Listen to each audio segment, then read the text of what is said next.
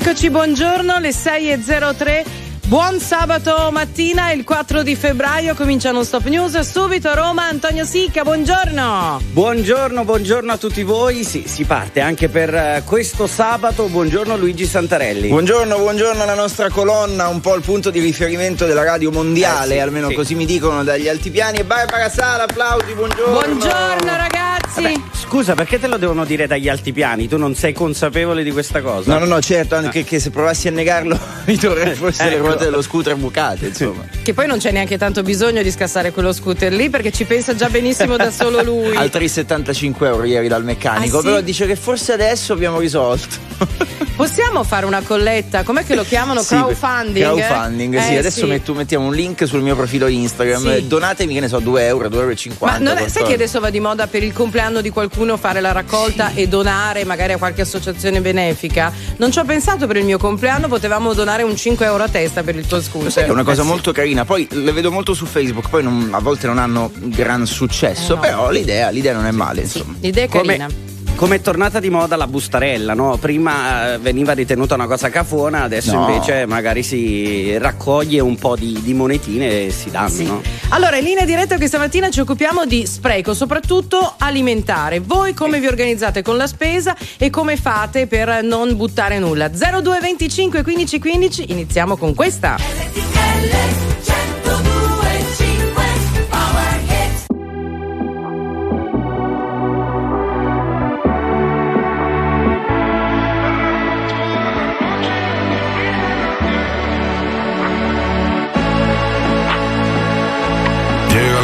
con el combo, rápido la vi lejos. Se pintaba los labios y la copa como espejo. Se acercó poco a poco y yo queriendo que me baile. Luego me dijo, vamos que te enseño buenos aires. Y nos fuimos en una, empezamos a la una.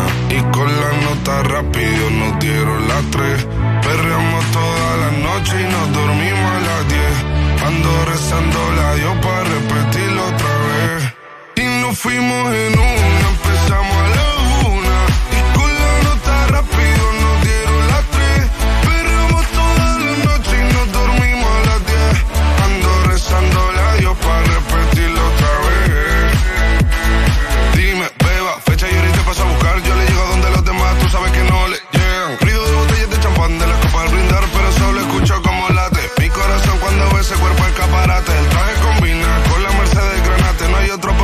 contraten. Yeah.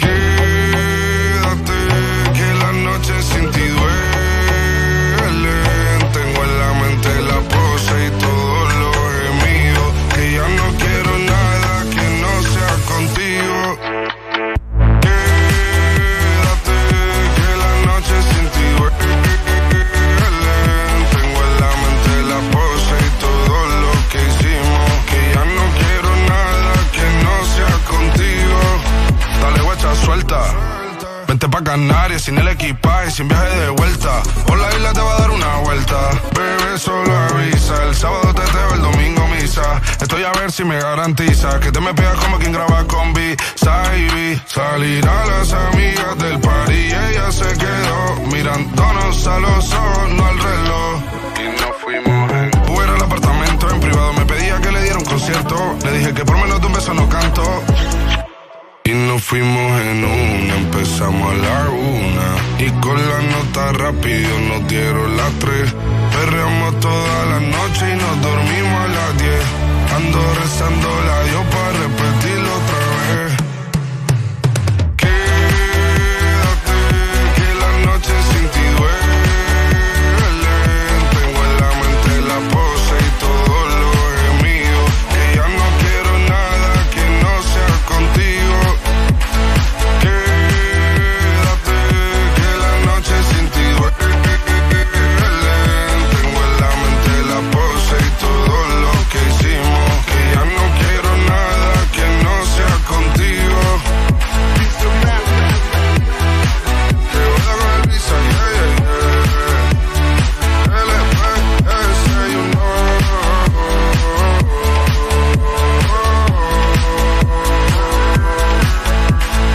il disco si titola Che vedo Bizarrap Music Session, il volume è il numero 52. Allora, e intanto che vedo è diventato un fenomeno mondiale letteralmente, qualsiasi discoteca in cui entrate, me l'hanno raccontato, non Perché che io ci sia andato di recente. più, eh sì. si ascolta solamente che vedo Bizarrap è quello che poi ha aiutato.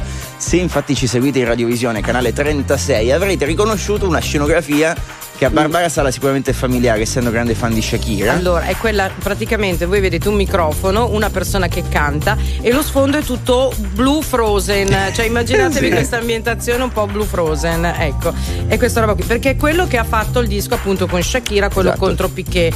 La cosa che mi sfugge, però, visto che questo è il capitolo 52, quello di Shakira è il 53, adesso proprio per correttezza giornalistica io dovrei andare a, ci- a cercarmi gli altri 51. Certo. E mi domando dove, dove posso trovarli. Devo scanalare un po' nell'internet. Ci saranno altre coppie, magari ci sarà una Bizarrap featuring Hilary Blasi che, che avrà fatto il 50 o il Vabbè, 49. ma ragazzi, se andiamo a cercare in giro tutte le corna, ma hai voglia farne 50. No, no, eh. io non ho parlato di corno, ho parlato Eh di no, coppie scoppiate. parlo io, Quello l'hai, aggiunto, io. quello l'hai aggiunto tu, che Eh. sei giornalista e ti assumi le tue responsabilità. allora, eh, sicché questo è il weekend dedicato allo spreco alimentare, al contrasto Mhm. allo spreco alimentare, chiacchieriamo questa mattina di tante piccole buone pratiche che eh, adottiamo che dovremmo adottare in casa. Ad esempio, Sì, eh, No. dividere sempre correttamente lo- l'umido dall'indifferenziato, perché a volte tutti quanti lo Ok, mischiano. però questo non è che combatti lo spreco, questo fai un bene all'ambiente, nel Ah. senso che faciliti. No, io ieri ti ho sentito un po' eh, confusionario Eh. ehm, sul discorso delle chiusure ermetiche, cioè come conservare i cibi. Sai che questo è vero, perché poi tanto cibo rischi di buttarlo se non lo sai conservare bene. Esattamente, perché tu mi hai detto la mia mamma mi ha fatto la torta, cosa faccio? Io ti ho detto surgelala. Beh, non c'è bisogno di riportare ogni singolo Eh no, dettaglio. ma io lo, sono giornalista. eh. Comunque la torta oggi è qui, dopo l'andiamo a prendere. bene. E ho ancora la Macedonia preparata due giorni fa. Bisogna mettere il limone. Infatti ieri ci ho messo un po' di limone, Eh. era già ossidata la frutta Sì. dal giorno prima, però ci ho messo un po' di limone e oggi sentirò se è ancora buona, ma credo di sì. Allora, è buona anche se è un po' ossidata, è che cambia, diciamo così, colore e si Ah, beh, spappola quello un po' quello- di più. quello non è un problema. Le- la frutta è comunque buona. Quindi da mangiare ad occhi chiusi sostanzialmente. Esattamente. Ti giri, no? Col cucchiaino sei un po' girato così non la guardi. Comunque vogliamo sapere allora voi come conservate il cibo che avanza? Ne buttate parecchio in casa oppure siete abbastanza bravi e quindi riuscite a creare proprio il minimo, il minimo indispensabile di rifiuti? Ieri c'era un video di Giovanni Storti, di Aldo Giovanni Giacomo, simpaticissimo, in cui spiegava come riutilizzare il pane secco. Se abbiamo due, due tre piccoli insomma, pezzetti di pane secco, non buttiamolo, lo usiamo grattugiato come pane grattugiato.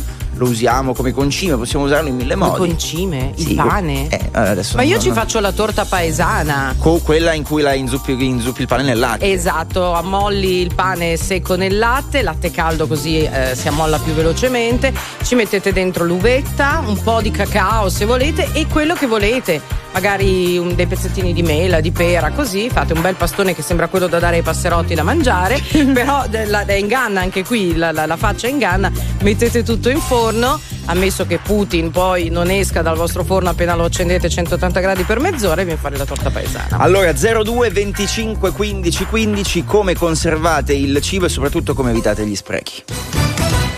Il caso Cospito, la Presidente del Consiglio Giorgia Meloni lancia un appello all'unione di tutte le forze politiche e annuncia che parlerà su Donzelli e Del Mastro. Intanto è stata disposta la scorta anche per il vicepresidente del Copasir Giovanni Donzelli. E proprio la Presidente del Consiglio Meloni sarà a Kiev prima del 24 febbraio, ossia il primo anniversario dell'invasione russa. Lo ha dichiarato la stessa Presidente del Consiglio a Berlino dopo l'incontro con il cancelliere tedesco Scholz con cui ha parlato di migranti e di un fondo sovrano alimentato dal debito comune europeo. La cronaca, una donna di 74 anni ha ucciso il marito di 78 prima di tentare di togliersi la vita. È successo in serata a San Giovanni in Persiceto, in provincia di Bologna. L'uomo, a quanto si apprende, era malato. I carabinieri stanno ricostruendo l'accaduto. In chiusura allo sport il calcio, la Serie A si giocano oggi tre anticipi alle 15 Cremonese Lecce, alle 18 Roma Empoli, alle 20.45 Sassuolo Atalanta, domenica sera il derby Inter Milan. È tutto, ora le informazioni sul traffico. Via Radio. Da Autostrade per l'Italia una buona giornata da Mauro Massari, il traffico sulla nostra rete rimane regolare e scorrevole sia sui tracciati di lunga percorrenza sia sulla viabilità nei pressi dei grandi centri urbani. Vi segnaliamo unicamente per quanto riguarda le condizioni meteo la presenza della nebbia sulla 1 Milano-Napoli tra Sette Bagni e Roma Nord e sulla 13 Bologna-Padova tra Occhiobello e Monselli. Ci ricordiamo in caso di nebbia il limite di velocità scende a 50 km h salvo diversa indicazione. Da Autostrade per Italia è tutto, buon viaggio. 6 e 14 RTL 1025 siete in Stop News anche per questo sabato 4 febbraio Barbara Sala, Luigi Santarelli, Antonio Sica e stiamo parlando di sprechi alimentari o meglio come non sprecare ci si augura. Eh, Più o meno. O come riciclare anche il cibo. Eh. Io sono maestra in questo, eh. Anzi, quando volete venire a casa mia, facciamo la cena del pesce pulitore. Ah, pensavo lo, eh, lo zuppone, tipo. Eh, cioè, sì, fai... cioè tiriamo fuori tutti gli avanzi e vediamo un po'. E quindi non è detto che tutti mangiamo la stessa cosa, no?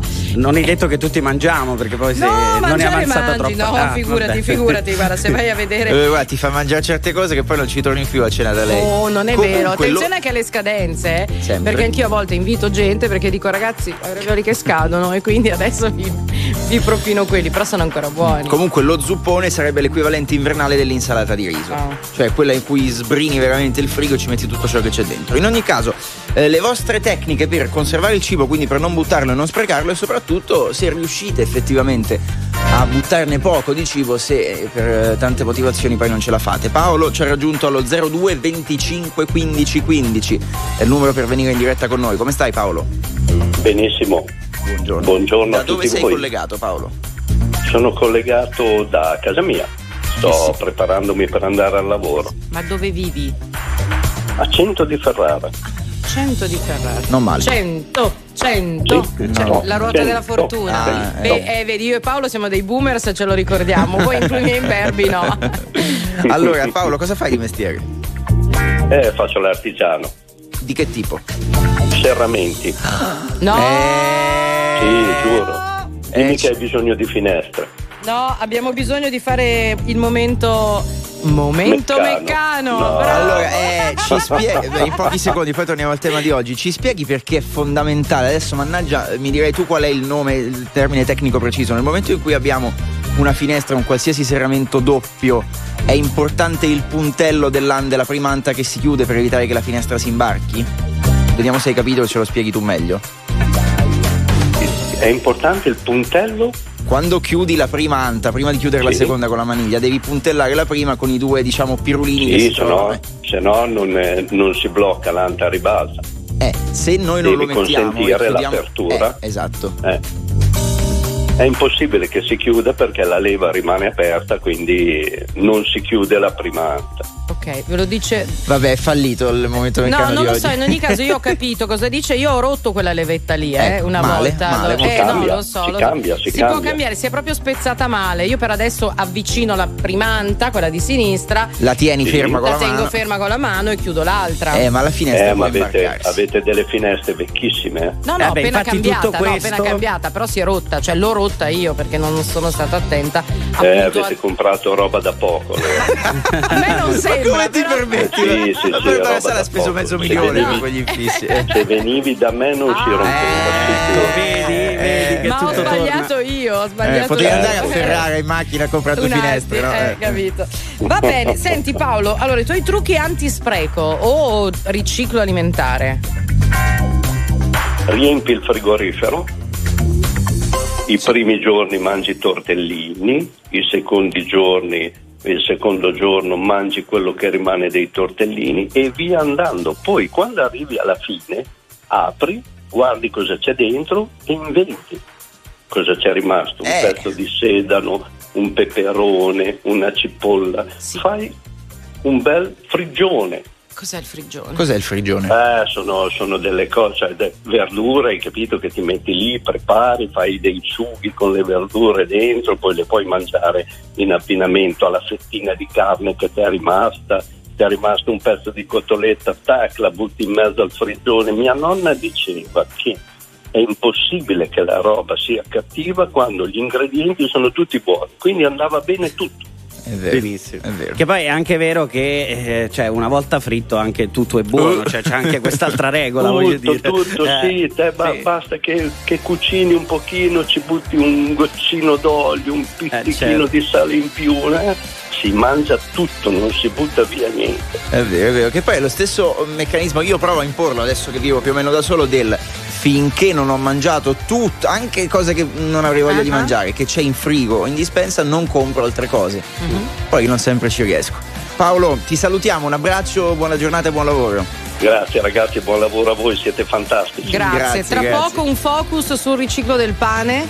Ho delle ricette favolose per voi, aspettateci, torniamo con Rovazzi.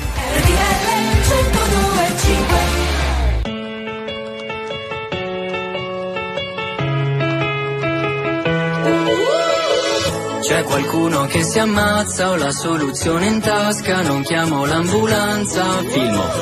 Mi son tagliato con la carta, il panino troppa salsa, chissà come si sta in Ucraina. Non succederà più, almeno per me, che il tempo che ho lo uso per ostinarmi a dare un senso a tutto quando poi banalmente dell'elmo di Scipio nessuno sa niente.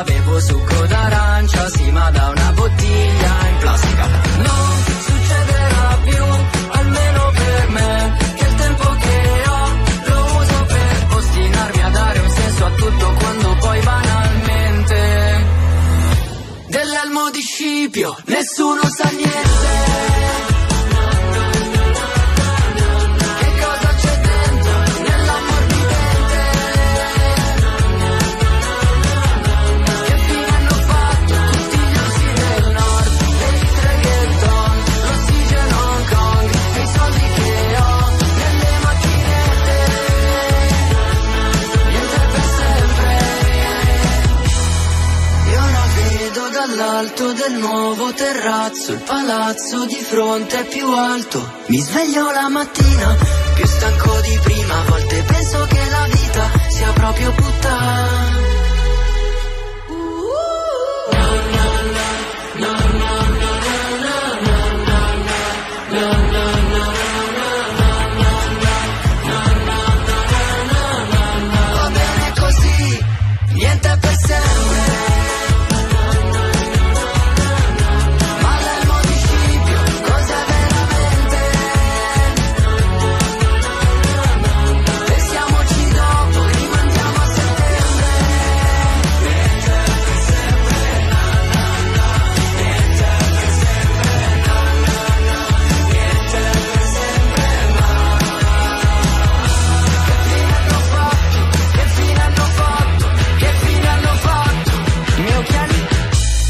Per sempre, Fabio Rovazzi, RTL 1025 alle 6 e 23. Amici della rete avrete sentito tanti consigli utili, poi c'è anche, l'avevo promesso, il focus sul riciclo del pane, poi focus, questo però sono mesi che lo dico, che voglio fare un'intervista con un esperto per la friggitrice ad aria. Allora, qualsiasi persona io senta in queste settimane mi dice che la sua vita è cambiata Sì, è da vero. quando ha acquistato sta caspita di friggitrice Io ad sono aria. già due anni che ce l'ho, l'avevo Eh. regalata a mia mamma per la festa della Poi te la sei mamma. ripresa. Eh sì, poi lei la usava poco e ho detto aspetta che me la prendo io e adesso lei se ne è comprata un'altra. Vabbè, io uso lei ogni anno sempre. regala qualcosa che poi riprende, cioè il regalo se lo fa a se stessa. Questo è immagino. molto intelligente. Le cuffie che indossa le aveva regalate a me Eh. il Natale scorso.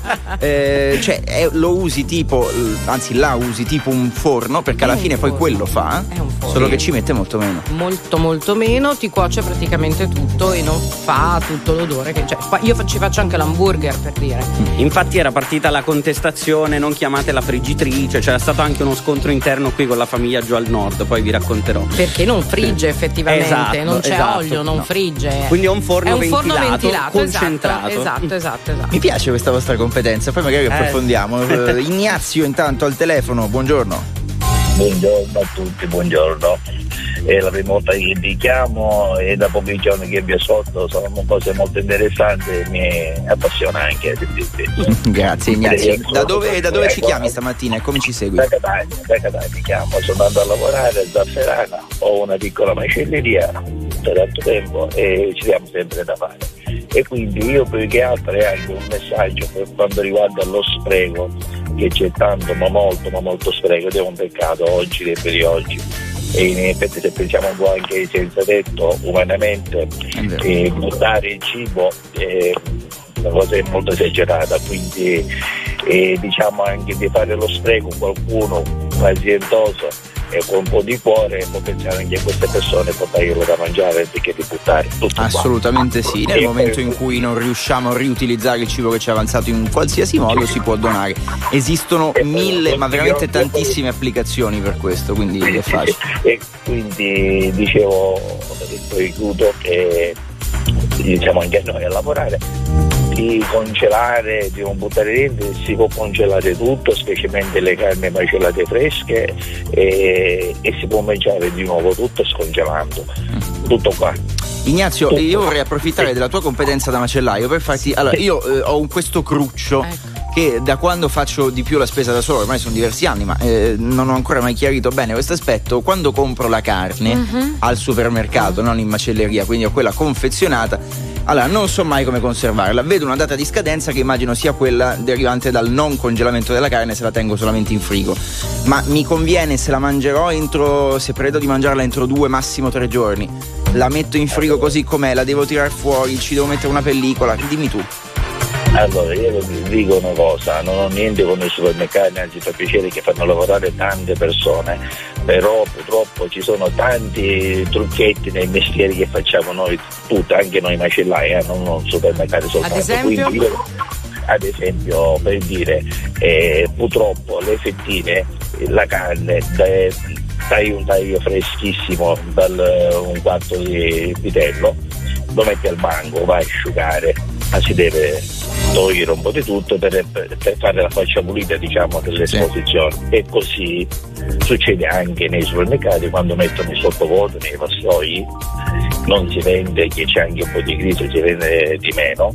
E succede che chiusa la carne in quel modo non è buona conservata perché la carne conservata è bella più che altro anche sottovuoto. Quindi può succedere che poi qualcuno ed è giusto eh, perché è meglio buttare però togliono la scadenza.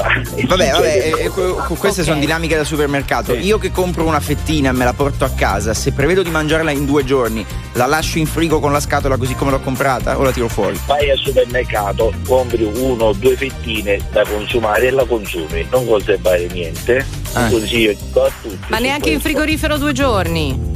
Mm, io ti dico, ti dico, una cosa, anche in frigo può succedere che cambia qualcosa. Okay, cambia un po', nel, si vede che meglio mangiarsela eh, no, è chiaro che è meglio mangiarsela subito, sono d'accordo, però non sempre si può fare, cioè compro, faccio la spesa oggi e mangio la bistecca domani. Comunque, posso dire eh. che sono rimasto senza parole abbinando questo nome a questa voce. Io non so se anche voi avete avuto Sì, effettivamente richiama un po' il nostro presidente eh, del Senato. È uguale sì, uguale. Dai. Ti spiego un po' meglio allora, praticamente viene un cliente da me, eh. cioè deve tagliare subito al banco, taglio subito la carne. Quindi c'è il certificato che noi sì. ogni lunedì macelliamo la carne fresca, eh. c'è tutto certificato, può conservarla quando vuole senza congelarla eh. e quando decide di congelarla succede succede che la può congelare benissimo e sa quando può Ma è chiaro bene. che la carne di macelleria sicuramente è un'altra cosa rispetto a quella già Ma come anche il pesce se lo vai a comprare in pescheria eh è beh, più buono, eh... se lo porti a casa e lo cucini subito eh, è meglio, cosa. però non tutti ed, ed, ecco qua che si crea l'inghippo per cui magari compriamo più di quanto riusciamo a consumare e poi sprechiamo e buttiamo, perché non è che tutti riusciamo ad andare a fare la spesa oggi per oggi e quindi ci dobbiamo organizzare in qualche modo con il sottovuoto, con il congelatore, con tanti altri con confezioni di questo tipo. Con confezioni di questo tipo. Allora Ignazio, dobbiamo salutarci, un abbraccio, buon lavoro anche a te. Noi torniamo tra poco come sempre insieme a voi allo 02 25 15 15 le vostre tecniche per non sprecare il cibo. Il caso Cospito, la Presidente del Consiglio Giorgia Meloni lancia un appello all'unione di tutte le forze politiche, annuncia che parlerà su Donzelli e Del Mastro. Intanto è stata disposta la scorta anche per il vicepresidente del Copasir, Giovanni Donzelli. Alfredo Cospito, l'anarchico in sciopero della fame da più di 100 giorni, ha annunciato di sospendere l'alimentazione con integratori. Cospito ha parlato del 41 bis come di uno strumento che toglie le libertà fondamentali. Giorgia Meloni sarà a Kiev prima del 24 febbraio, anniversario dell'invasione russa. Lo ha detto la Premier a Berlino dopo l'incontro con il cancelliere Scholz con cui ha parlato di migranti e di un fondo sovrano alimentato dal debito comune. L'amministrazione degli Stati Uniti ha deciso di posticipare la visita del segretario di Stato Anthony Blinken in Cina dopo che un pallone aerostatico cinese ha sorvolato una base militare nucleare in territorio statunitense nel Montana. Washington parla di violazione di sovranità. 6.30 è tutto per il momento, a tra pochissimo. El que quiero no me quiere como quiero que me quiera y termina la condena. Me divierte, maybe tú eres el que me libera. Y es que hoy es carnaval, yo estoy de aquí y tú eres de allá. Lo diré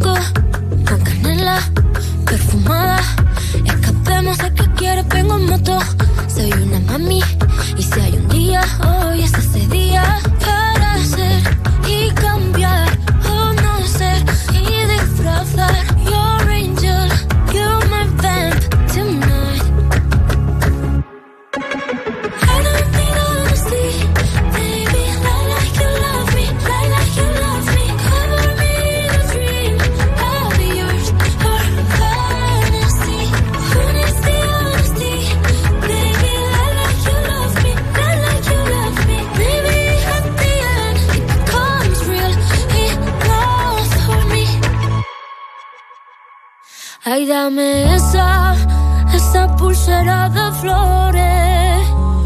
Me la pondré en la muñeca cuando despierte.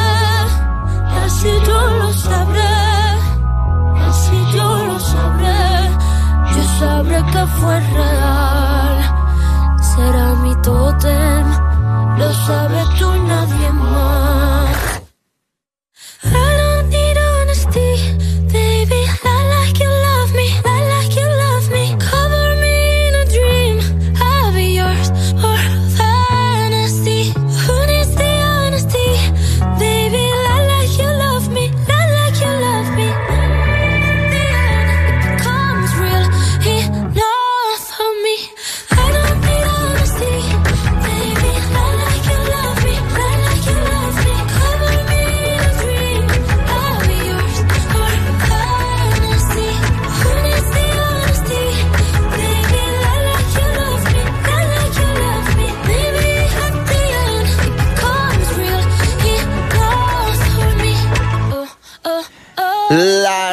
La Rosalia can- canta Lie Like You Love Me, mentimi come se mi amassi, disco che racconta un po' come sempre poi spesso Eh, sì. di un amore, di un amore che poi non va sempre, non è detto che vada Perché come il maschio è infingardo, menzognero, Sì, la bra- immaturo. immaturo, inaffidabile, con la braghetta allegra.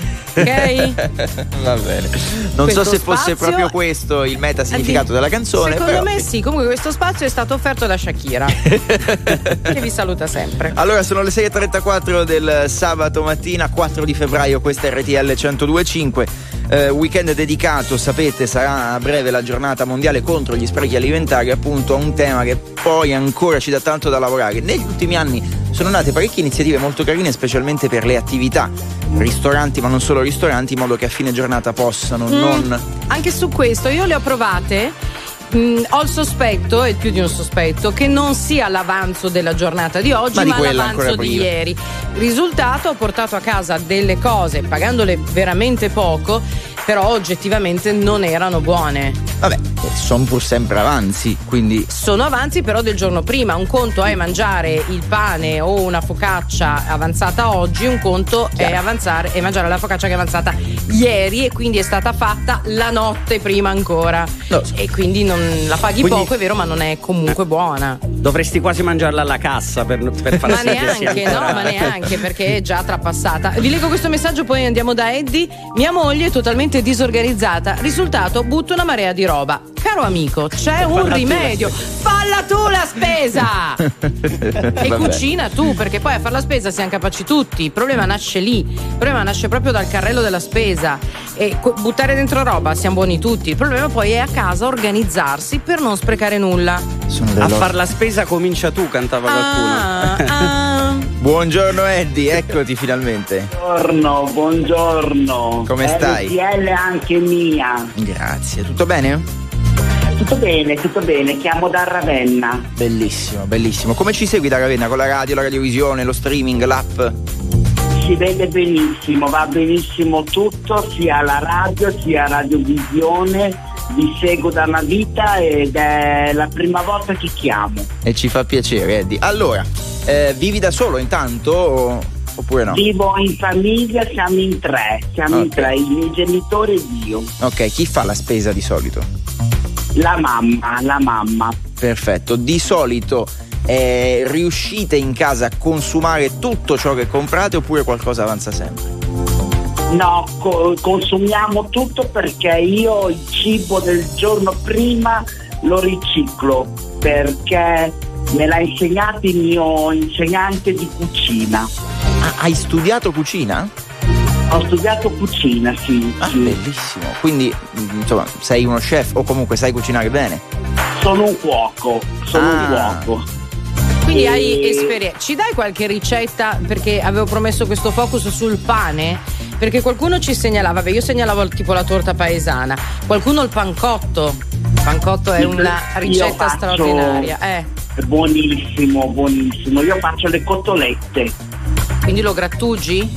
Lo grattugio, faccio le cotolette, impano la, la bistecca o il petto di pollo e poi lo, lo metto in padella con l'olio, con un po' d'olio, no- non frigo io, non amo friggere, Mhm. perché il mio cuoco dice che friggere è deleterio, si rovina i figli, così dice.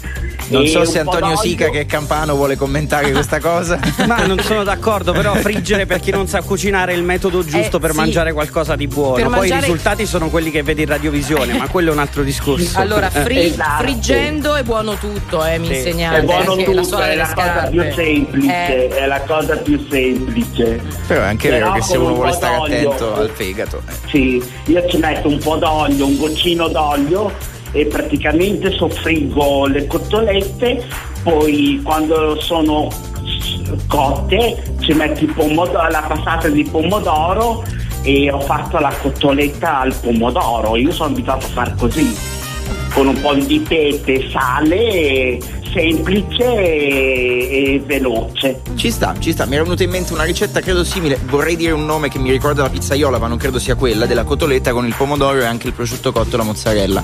C'è un nome, ma sicuramente mi sto sbagliando. Facciamo una è cosa. tipo la Valdostana. Eh, vediamo, lo, lo recuperiamo perché è una ricetta comunque abbastanza famosa. La recuperiamo subito dopo la nuova canzone di Tananai che si intitola Abissale. Parlerò di un uomo ucciso, non da una coltellata, bensì da un sorriso. Dovrebbero studiarlo bene nei licei, discuterne tra gli scienziati. Io che sono indeciso, lei che ammette se non ha mai letto un libro. Dovrebbero proteggerla come i musei, come si fa tra innamorati. Io ci ho provato amore essere speciale, almeno un po' per te. Ma non sono speciale, vorrei fossi speciale,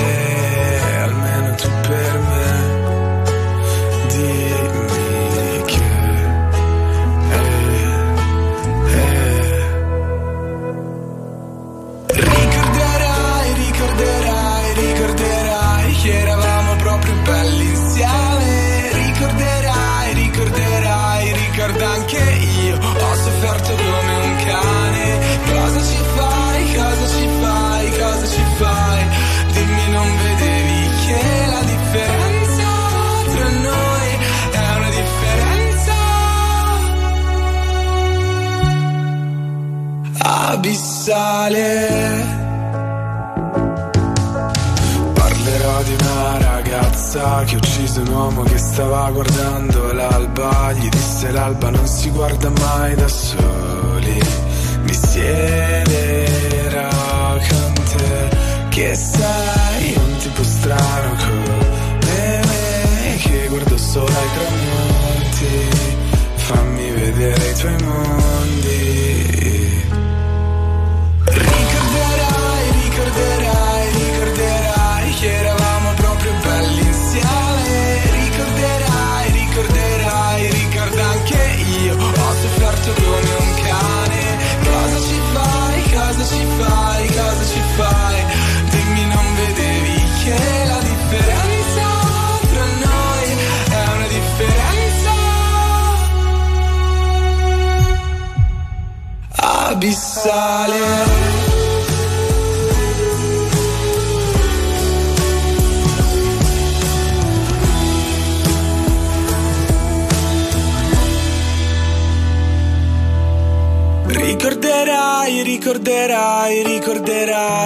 Eravamo proprio belli insieme. Ricorderai, ricorderai, ricorda anche io. Ho sofferto come un cane. Cosa ci fai, cosa ci fai, cosa ci fai? Dimmi, non vedevi che la differenza tra noi è una differenza abissale. Abissale, Tananai, RTL 102.5, lo vedremo settimana prossima sul palco dell'Ariston con la canzone Prego Santarelli. Tango. Ci teneva a dirlo per far vedere Eh sì, che era preparato, perché io non la sapevo, eccetera, eccetera, eccetera. Tra l'altro ho speso fior fior di Baudi eh, per comprarlo al Fantasanremo, quindi spero che mi darà soddisfazione. I Baudi? Parleremo Eh, del sì. Fantasanremo Ah, sicuramente sì? nei prossimi giorni perché ormai è diventato un fenomeno veramente, Vero, sì. veramente Due anni nazionale. fa non se lo filava nessuno, adesso ho visto Eh, un adesso boom di iscrizioni incredibili. Bravi. Allora abbiamo- ci siamo documentati sulla cotoletta, pare sia quella alla bolognese, Ah. ma ci torniamo tra poco dopo la pubblicità, quindi state qui insieme a noi.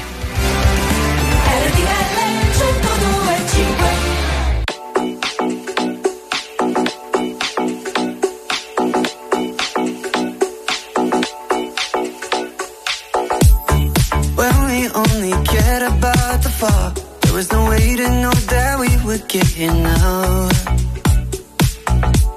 Too early to stay worried about us all. Before we knew what we were both about.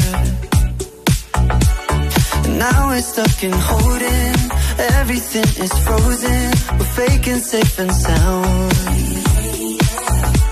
Man, I can't keep picking up each time you call. If everything I say just is down. You're all that I want.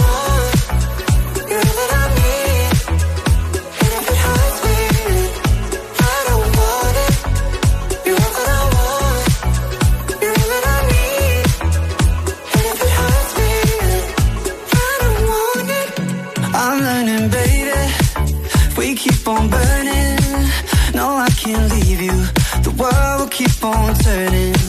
But I'm thinking lately, what's so concerning?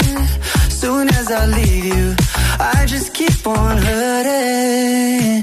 And once we're off the tracks, it falls apart too fast. And we've been scared for too long, never really lasts. Once I get to thinking, it all keeps coming back. Yeah, you're all that I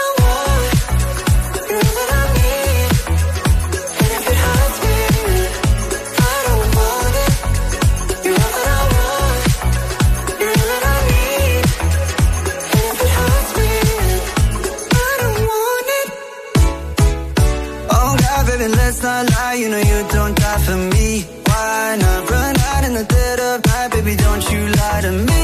My God, oh God, baby, let's not lie. You know you don't die for me. Be honest, just try to be honest, cause you're all that I want.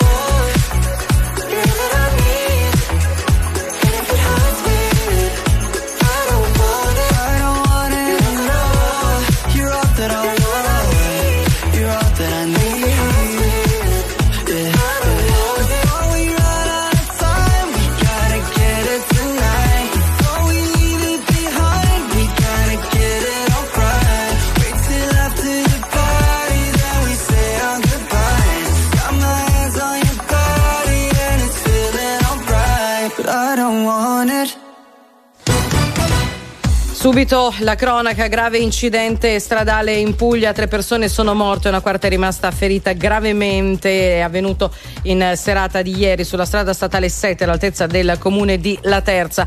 A scontrarsi frontalmente sono stati un'auto e un furgone. Torniamo sul caso di Alfredo Cospito, l'anarchico in sciopero della fame da più di 100 giorni che ha annunciato di sospendere anche l'alimentazione con integratori. Ha parlato del 41 bis come di uno strumento che toglie le libertà fondamentali. Sul caso Donzelli e Del Mastro, la Presidente del Consiglio Giorgia Meloni ha lanciato un appello all'unione di tutte le forze politiche e ha annunciato che parlerà. Alta tensione a Milano, oggi è prevista una manifestazione degli anarchici davanti al carcere di Opera, proprio dove è detenuto Cospito. Ieri sera si è svolto un corteo non autorizzato, un operatore televisivo è stato ferito alla testa. Verso il Festival di Sanremo, Fiorello condurrà il dopo festival. L'annuncio è stato dato dallo stesso showman durante un collegamento al TG1. Era presente anche il direttore artistico Amadeus. 6.47 RTL 1025 siete in No Stop News. Allora, stiamo parlando di insomma imparare innanzitutto a fare la spesa, cercare di non buttare nulla e c'è un'idea molto bella che ci arriva, soprattutto sui dolci, biscotti, Sentiamo. panettoni, tutta questa roba qui. Non comprarli. eh, no. No, no, no, portateli in ufficio e sembra che, insomma, soprattutto in quelle ore di lavoro i colleghi siano particolarmente affamati. Qualcuno ci Eh. scrive: I miei colleghi sono peggio delle cavallette. è vero, anch'io Sì, se. Volete vi porto un po' di roba scaduta. In ogni caso, eh, può essere un buon modo. Dicevamo del pane, poi andiamo dal nostro amico. Allora, i passatelli, eh, Mm. bisogna sbattere pa- pane grattugiato, sbatti dentro le uova, un po' di noce moscata, poi si usa il- lo schiacciapatate. O comunque credo che esista nella zona dell'Emilia. Perché Uno strumento che- apposta Uno per i strumento apposta per i passatelli. Il pancotto l'abbiamo già detto, le torte e le torte salate. Qualcuno ci, segnala- si- ci segnalava, Sara dalla provincia di Monza, i pisarei molto forti, pisarei e fasè, nella zona del Piacentino. Trattasi di? Eh, sono dei gnocchetti, sono andata a controllare la ricetta perché mi sembrava strano. Eh, c'è comunque farina e un po' di pan grattato. Quindi un pochino si ricicla. Vabbè, gnocchi con fagioli, insomma. E- allora, i fagioli sono nel condimento, sono Eh, dei- eh, sì, degli sì, gnocchetti. Con il pane consiglio anche i canederli, che sono queste bombe, nel senso letterale del termine, sono delle palle, le fanno in Trentino ma anche in Austria, con dentro il formaggio, lo L'asiago. speck. No, no, l'asiago. Vabbè, c'è un formaggio particolare che si Non ti usa. confondi con i pizzoccheri? Ah, brava, sì, hai ragione. Ragazzi, purtroppo è talmente poco ferrato che riesco anche È a capire i talmente suoi po- errori. poco settentrionale che, che le differenze non le sa, ma evitiamo incidenti diplomatici. Ci ha raggiunto Salvatore. Buongiorno, Salvo. Ciao, buongiorno, buongiorno a voi. eh. Da dove chiami, Salvo? Eh, chiamo dall'Appennino tosco-emiliano, quindi a cavallo tra Bologna e Firenze. Castiglione dei Pepoli è la Non male, non male. ecco. No. Senti, sei, sei in viaggio, stai andando a lavoro, dove vai? Sì, sto andando al lavoro, stamattina piste da sci, quindi ovviamente eh, mi reco, mi reco ancora le scale, sono molto vicino nel comprensorio per, per andare a lavorare. Perfetto, avvicinati al telefono e sentiamo un rumoraccio di fondo. Allora, Sì. eh, a casa quanto siete ligi, diciamo, nello spreco alimentare? Ma eh, allora parto dal presupposto, come vi anticipavo, che eh, appunto abitando in una zona abbastanza remota, diciamo la spesa, no, per intenderci, non, eh, ecco il carrello non lo riempio perché comunque si va a fare la spesa, ora non dico quotidianamente, ma abbastanza di prossimità, così chiamiamola Mm. in questo modo qua, no? Quindi aziende agricole, eccetera, eccetera. Quindi già si riduce secondo me molto la, la- la quantità di cibo acquistata, ecco. Cioè dici Però- che spesso il problema è dovuto anche alla troppa scelta. Secondo me sì, secondo me sì perché non so, faccio un esempio banale, ecco se tu hai intenzione di più o meno mangiare una cosa, ti rechi in un'azienda agricola, l'azienda agricola non ha sicuramente la vastità di, di un supermercato, quindi tu compri solo quello che ti danno, ecco fondamentalmente, che sono robe buone però eh, abbastanza ridotta ecco come quantità, quello sicuro. Però sicuramente Però- la qualità mi viene da dire, poi nei supermercati la qualità è comunque alta, però sai, nel Certo, momento in certo. cui conosci il produttore che ti vende un prodotto, sai un'altra cosa, o no? Certo, certo, assolutamente, quello diciamo che vai quasi sulla fiducia, ecco, di- da questo punto di vista. Ok, e E quando apri il quello sì. frigorifero e vedi che ci sono delle cose che non sei riuscito a consumare, magari stanno per scadere oppure sono lì che girano già da Sì. un po' di giorni, che fai? Ma ora, principalmente eh, in queste zone, vabbè, magari le ricette tipo l'acqua cotta sicuramente piuttosto che la L'acqua ribollita. Eh sì, è una ricetta un po', più toscana che emiliana, ecco, io E abito com'è? a 3 km dal confine. Ma è una sorta di ribollita light, mettiamola così, no? Quindi si utilizzano tanti ingredienti di risulta, non è altro che una sorta di rimedio dei contadini di una volta che utilizzavano per bollire o far strabollire le Tipo, verdure e e patate, sicuramente pomodori, sicuramente quindi verdure diciamo stagionali, ecco da quel punto di vista, nel senso ogni stagione è una tra virgolette ricetta differente, no? Quindi usavano cuocere tutte, tutte le verdure di avanzo, chiamiamole così, no? E quindi ancora adesso, ma come la ribollita, no? Principalmente, anche se è diventato Cioè, un piatto fuori una gourmet. sorta di minestrina? Zuppone, sì, sì, sì, una Ma è sorta di solo zuppa. poi- vegetale? Interrogatorio. In al- Eh, ma sono curiosa, scusa. Non è preciso È il nostro è amico. Oh. No, è vero, hai ragione. Allora, devo dire che qui sull'Appennino, forse perché lavoravano fuori, eh, all'inizio si usava fare un bel soffritto con la cotella di maiale, ecco. Eh, non, non mi citate queste parti de- de- dell'animale che mi fanno un po'. Ti fanno impressione? Eh, il musetto, lo zampino? Ecco, quella non roba volevi lì. mangiare la cassola a casa mia? No, mai detto di volerlo Ah, no, fare. era il biondo, era il biondo. Salvatore, ci salutiamo, un abbraccio e grazie per averci chiamato.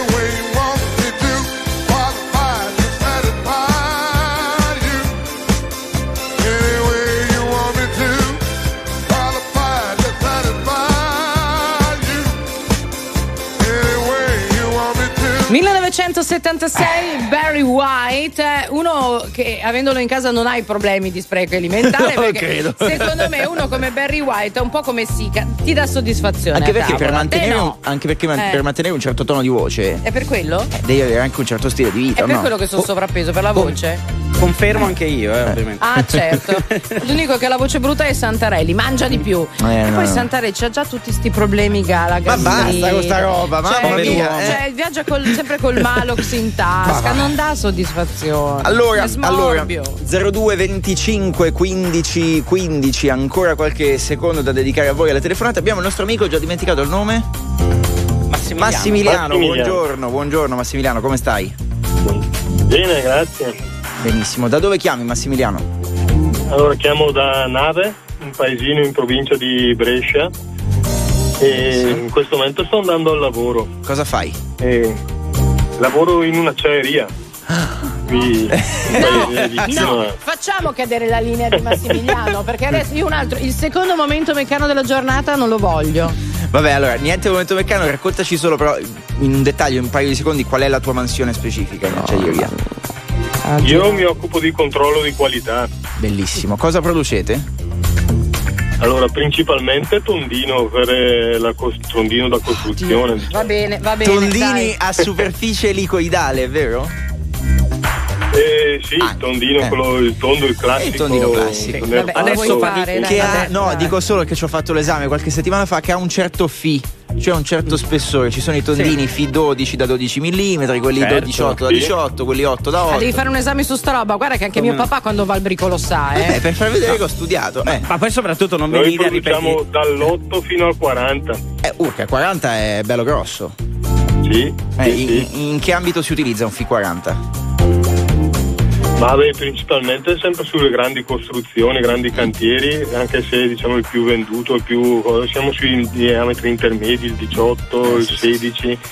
Perché Quello per civile abitazione, diciamo, per le Vabbè, è tutto molto bello, ma a me non me ne frega niente No, dei vabbè, vostri oh, scusa, allora, adesso posso dire, sono al di là della battuta, ha imparato qualcosa di nuovo stamattina. Questa è Certo. l'utilità di queste chiacchierate Certo, ma un controllo qualità sul frigorifero, Eh. così Eh. capiamo. eh. Massimiliano, eh, come Sì, fai a non sprecare allora, se ci riesci? Volevo, volevo ringraziarvi perché in questo momento, siccome passo attraverso una valle per andare al lavoro e scendendo il telefono non prende più, quindi mi sono dovuto fermare su un colle, il colle Sant'Eusebio, e sto da un 10 minuti ammirando l'alba sul lago di Bellissimo, Garda. hai cui- 50 secondi per dirci quanto sprechi e come fai a non Hai sprecare. rovinato il momento. Allora, io in realtà vado proprio a cercare i supermercati qua nella mia zona, penso lo facciano ormai un po' tutti, i prodotti in prossimità di scadenza. Eh sì, È vero, Quindi, t- meno 30 o addirittura meno 50%, sì.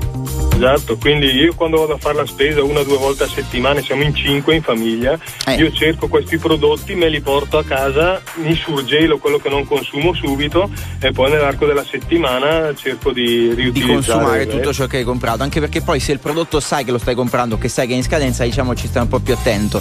Effettivamente eh, gestire la cosa con 5 persone in casa mi rendo conto non sia semplice. Massimiliano, allora ti salutiamo, un abbraccio fortissimo. Eh, adesso le ultime notizie con Maria Paola Raiola, poi la rassegna stampa.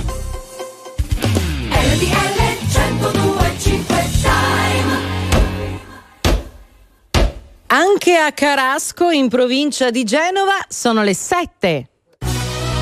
RTL 1025 Giornale Orario. Buona giornata da Maria Paola Raiola dalla Germania dove ha incontrato il cancelliere tedesco Olaf Scholz. La presidente del Consiglio Giorgia Meloni si è espressa sui temi di politica internazionale più sensibili ma ha anche fatto appello all'unità politica contro gli attacchi anarchici. Allora ascoltiamo Alberto Ciapparoni. Nel punto stampa la conferma del sostegno a Kiev, l'invito a affrontare insieme la questione immigrazione, la convinzione di portare avanti il percorso per diversificare le fonti energetiche, ma pure in Germania arrivano gli echi del caso Cospito e il pericolo anarchico, risponde così Giorgia Meloni. Noi abbiamo eh, in questo momento in Italia un problema che mi pare che molti stiano sottovalutando. Abbiamo il problema che c'è, e lo abbiamo visto purtroppo accadere anche qui, c'è lo Stato italiano che è oggetto di attacchi da parte degli anarchici. Con l'obiettivo di rimuovere un istituto che è secondo me fondamentale nel nostro ordinamento penitenziario, che è il carcere duro. Tutto quando in Italia Cospito ha ricevuto in carcere la visita di Ilaria Cucchi che ha parlato di condizioni allarmanti,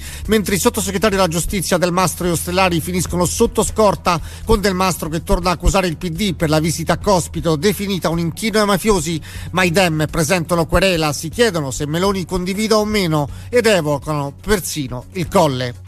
Alta tensione tra Washington e Pechino sul sorvolo di un pallone aerostatico cinese su una base militare statunitense, rinviata la visita in Cina del segretario di Stato Blinken. La diplomazia di Pechino parla di un errore d'eventi, accusa gli Stati Uniti di avere trovato un pretesto per diffamare, mentre il Pentagono ha annunciato la presenza di un secondo pallone spia in volo sull'America del Sud.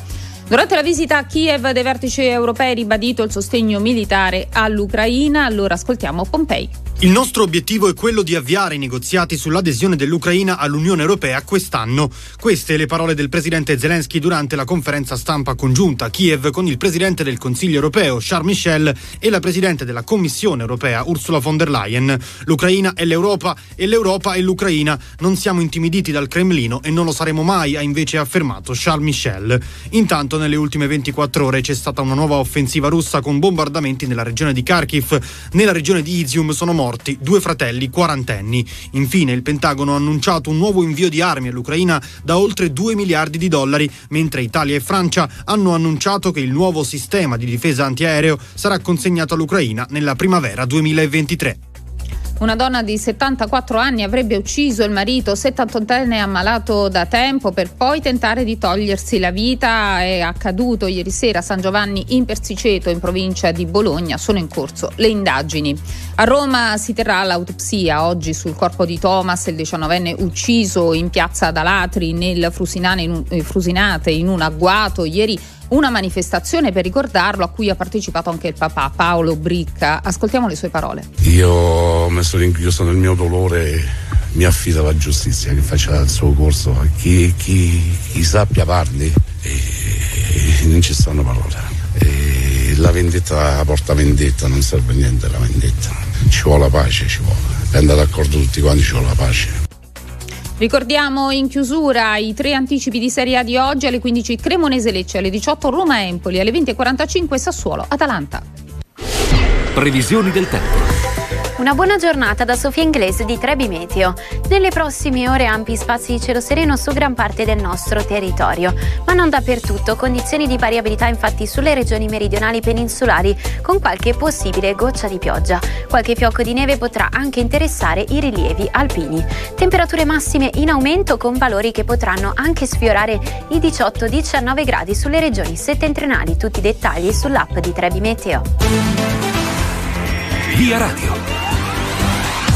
Buongiorno da Autostrade per l'Italia da Noemi Pierini, traffico scorrevole da nord a sud sulla nostra rete, ma prestate la massima attenzione sulla A13 Bologna-Padova tra Ferrara Nord e Monselice, dove la nebbia a banchi riduce la visibilità a soli 70 metri. Condizione simile sulla diramazione di Roma Nord sull'intero tratto. Vi ricordiamo che quando il campo visivo scende al di sotto dei 100 metri, il limite di velocità è di 50 km orari. Da Autostrade per l'Italia per il momento è tutto, buon viaggio. Grazie, non c'è altro, a più tardi. Il prossimo giornale orario fra meno di un'ora. Perché le notizie prima passano da noi. RTL 1025. Very normal people.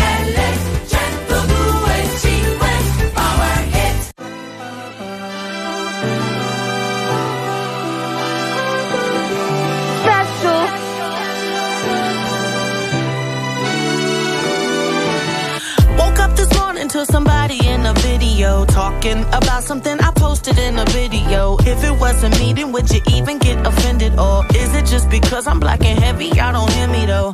I've been the same since I've been dropping slow on Bissonnet. Call up anybody I know and they will tell you that fame is pretty new, but I've been used to people judging me. That's why I move the way I move and why I'm so in love with me. I'm used to feeling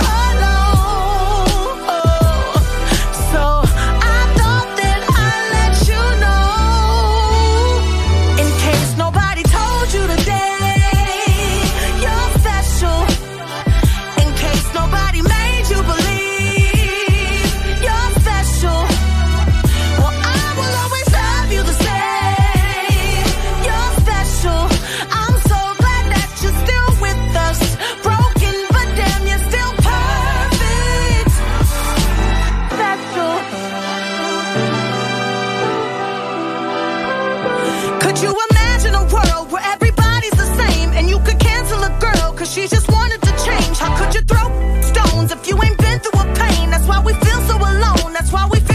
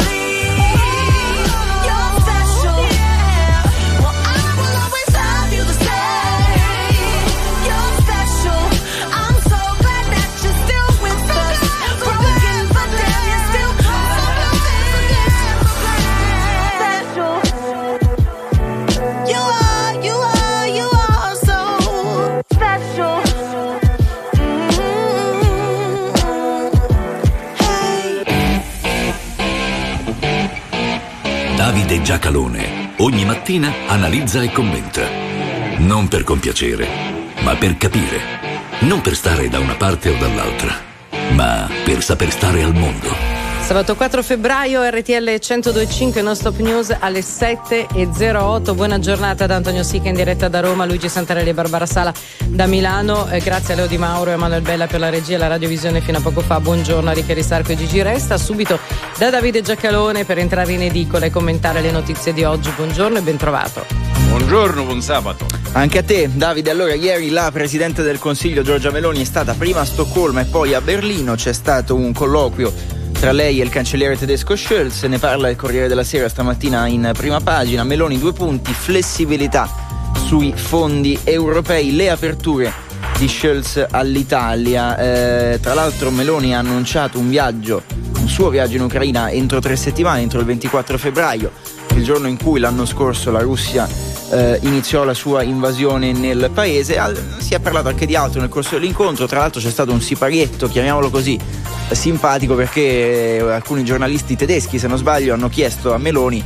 di una sua dichiarazione, se non sbaglio, sul libro del 2019 in cui diceva di essere allergica alla Germania. E lei ha detto: Beh, no, in realtà non intendevo quello, intendevo che il tedesco è difficile da imparare.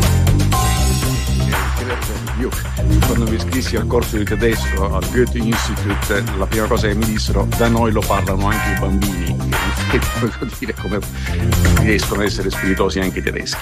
Allora, il, il, il, questo incontro tra, tra, il Presidente del Consiglio italiano, il Presidente del Consiglio italiano e il Cancelliere della Repubblica Federale Tedesca, eh, nei giornali risente il modo in cui è raccontato una sorta di doppia ansia, l'ansia dell'esame come diciamo, eh, siamo stati acciottati, cioè questa forma di, di, minorità che è assolutamente infondata.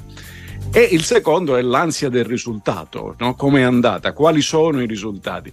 Da metterci in testa che noi siamo concittadini e, coprota- e i governi sono coprotagonisti eh, eh, in, in, Unione Europea, quindi questi incontri sono la normalità e se ce ne saranno altri. Ecco, semmai, che era poi lo sfondo di quella domanda fatta dai, dai, dai giornalisti tedeschi, era in effetti Meloni in passato aveva mostrato molta antipatia verso questo modo di procedere, verso i rapporti con i paesi, la necessità di andare d'accordo, l'alveo europeo, tutte cose che ha detto, stradetto, ridetto, e cioè, effettivamente fa il contrario. Ma perché? Ma perché è la realtà, non potrebbe far diversamente. Quindi toglierei, sgomberei il campo. Allora, diciamo, la sostanza di questo incontro di ieri, cosa, cosa si può dire? Da una parte c'è una importantissima convergenza che non è una novità, ma no, anzi per la verità non ci sono novità da nessuna parte, ma è bene, perché non è che uno ogni giorno nella vita deve avere una novità. Eh, eh, eh, una, una convergenza molto forte sulle questioni di politica estera e di aiuti all'Ucraina, perché al di là delle cose, poi noi facciamo bene a raccontare i problemi, a raccontare anche le polemiche, ma i tedeschi stanno mandando fior di carri armati in, in, in Ucraina ed erano stati criticati perché erano dubbiosi nel mandare gli aiuti. Questa convergenza importante fra la, l'Italia e la Germania è del resto dentro una più generale convergenza perché ieri eh, la Commissione europea e il Consiglio europeo eh, erano tutti quanti a Kiev ed erano a un incontro con gli ucraini, quindi diciamo, siamo tutti su quella strada lì bene. Sull'altra questione, su un'altra questione che è relativa ai fondi e agli aiuti alle imprese, eh, in realtà si, sia le, le, le, il capo del governo italiano e quello tedesco si trovano in, su una posizione diversa ed entrambi su una posizione contraddittoria. Perché? Perché gli italiani, l'Italia dice facciamo più bond, facciamo più debito europeo, aiutiamo di più le imprese europee. Eh, però si dimentica, ed è la contraddizione, di aggiungere, ma più lo facciamo, più aumentano i vincoli. Cioè, proprio perché hai sostenuto in passato che i vincoli erano sbagliati, ed era un errore sostenerlo, oggi che reclami più fondi, beh, fammelo sentire all'orecchio che, che ti sei accorto, o nel caso di Meloni ti sei accorta, che più fondi significa più vincoli. Dall'altra parte i tedeschi dicono ma non serve dare più, più, più, incentivi, non possiamo fare una gara con gli americani a chi dà più incentivi alle imprese perché poi diventano imprese drogate e eh, magari più, dopo ne parliamo a proposito del 100%, quindi 110%, quindi bisogna evitare questa strada. Sì, però c'è una contraddizione, cioè voi all'interno lo state facendo.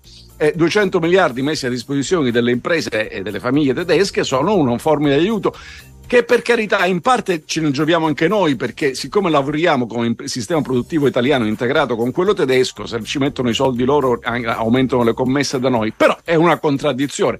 Ecco, su quanto si sia andati avanti su questo tavolo, eh, non lo saprete dal, dal comunicato ufficiale, non lo so perché non ero presente, ma si spera che i rapporti governativi e personali aiutino a discutere di queste cose senza necessariamente dover polemizzare sui giornali. Davide Giacalone, tra poco ci spostiamo sul caso Cospito e sulla questione 41 bis che ha in parte monopolizzato sicuramente il dibattito pubblico di questa settimana. Adesso invece tutte le notizie sul traffico.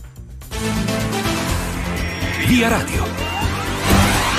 Buongiorno ancora da Autostrade per l'Italia da Noemi Pierini, traffico scorrevole da nord a sud sulla rete, ma prestate la massima attenzione sulla 13 Bologna-Padova tra Ferrara Nord e Monselice dove la nebbia a banchi riduce la visibilità a soli 70 metri.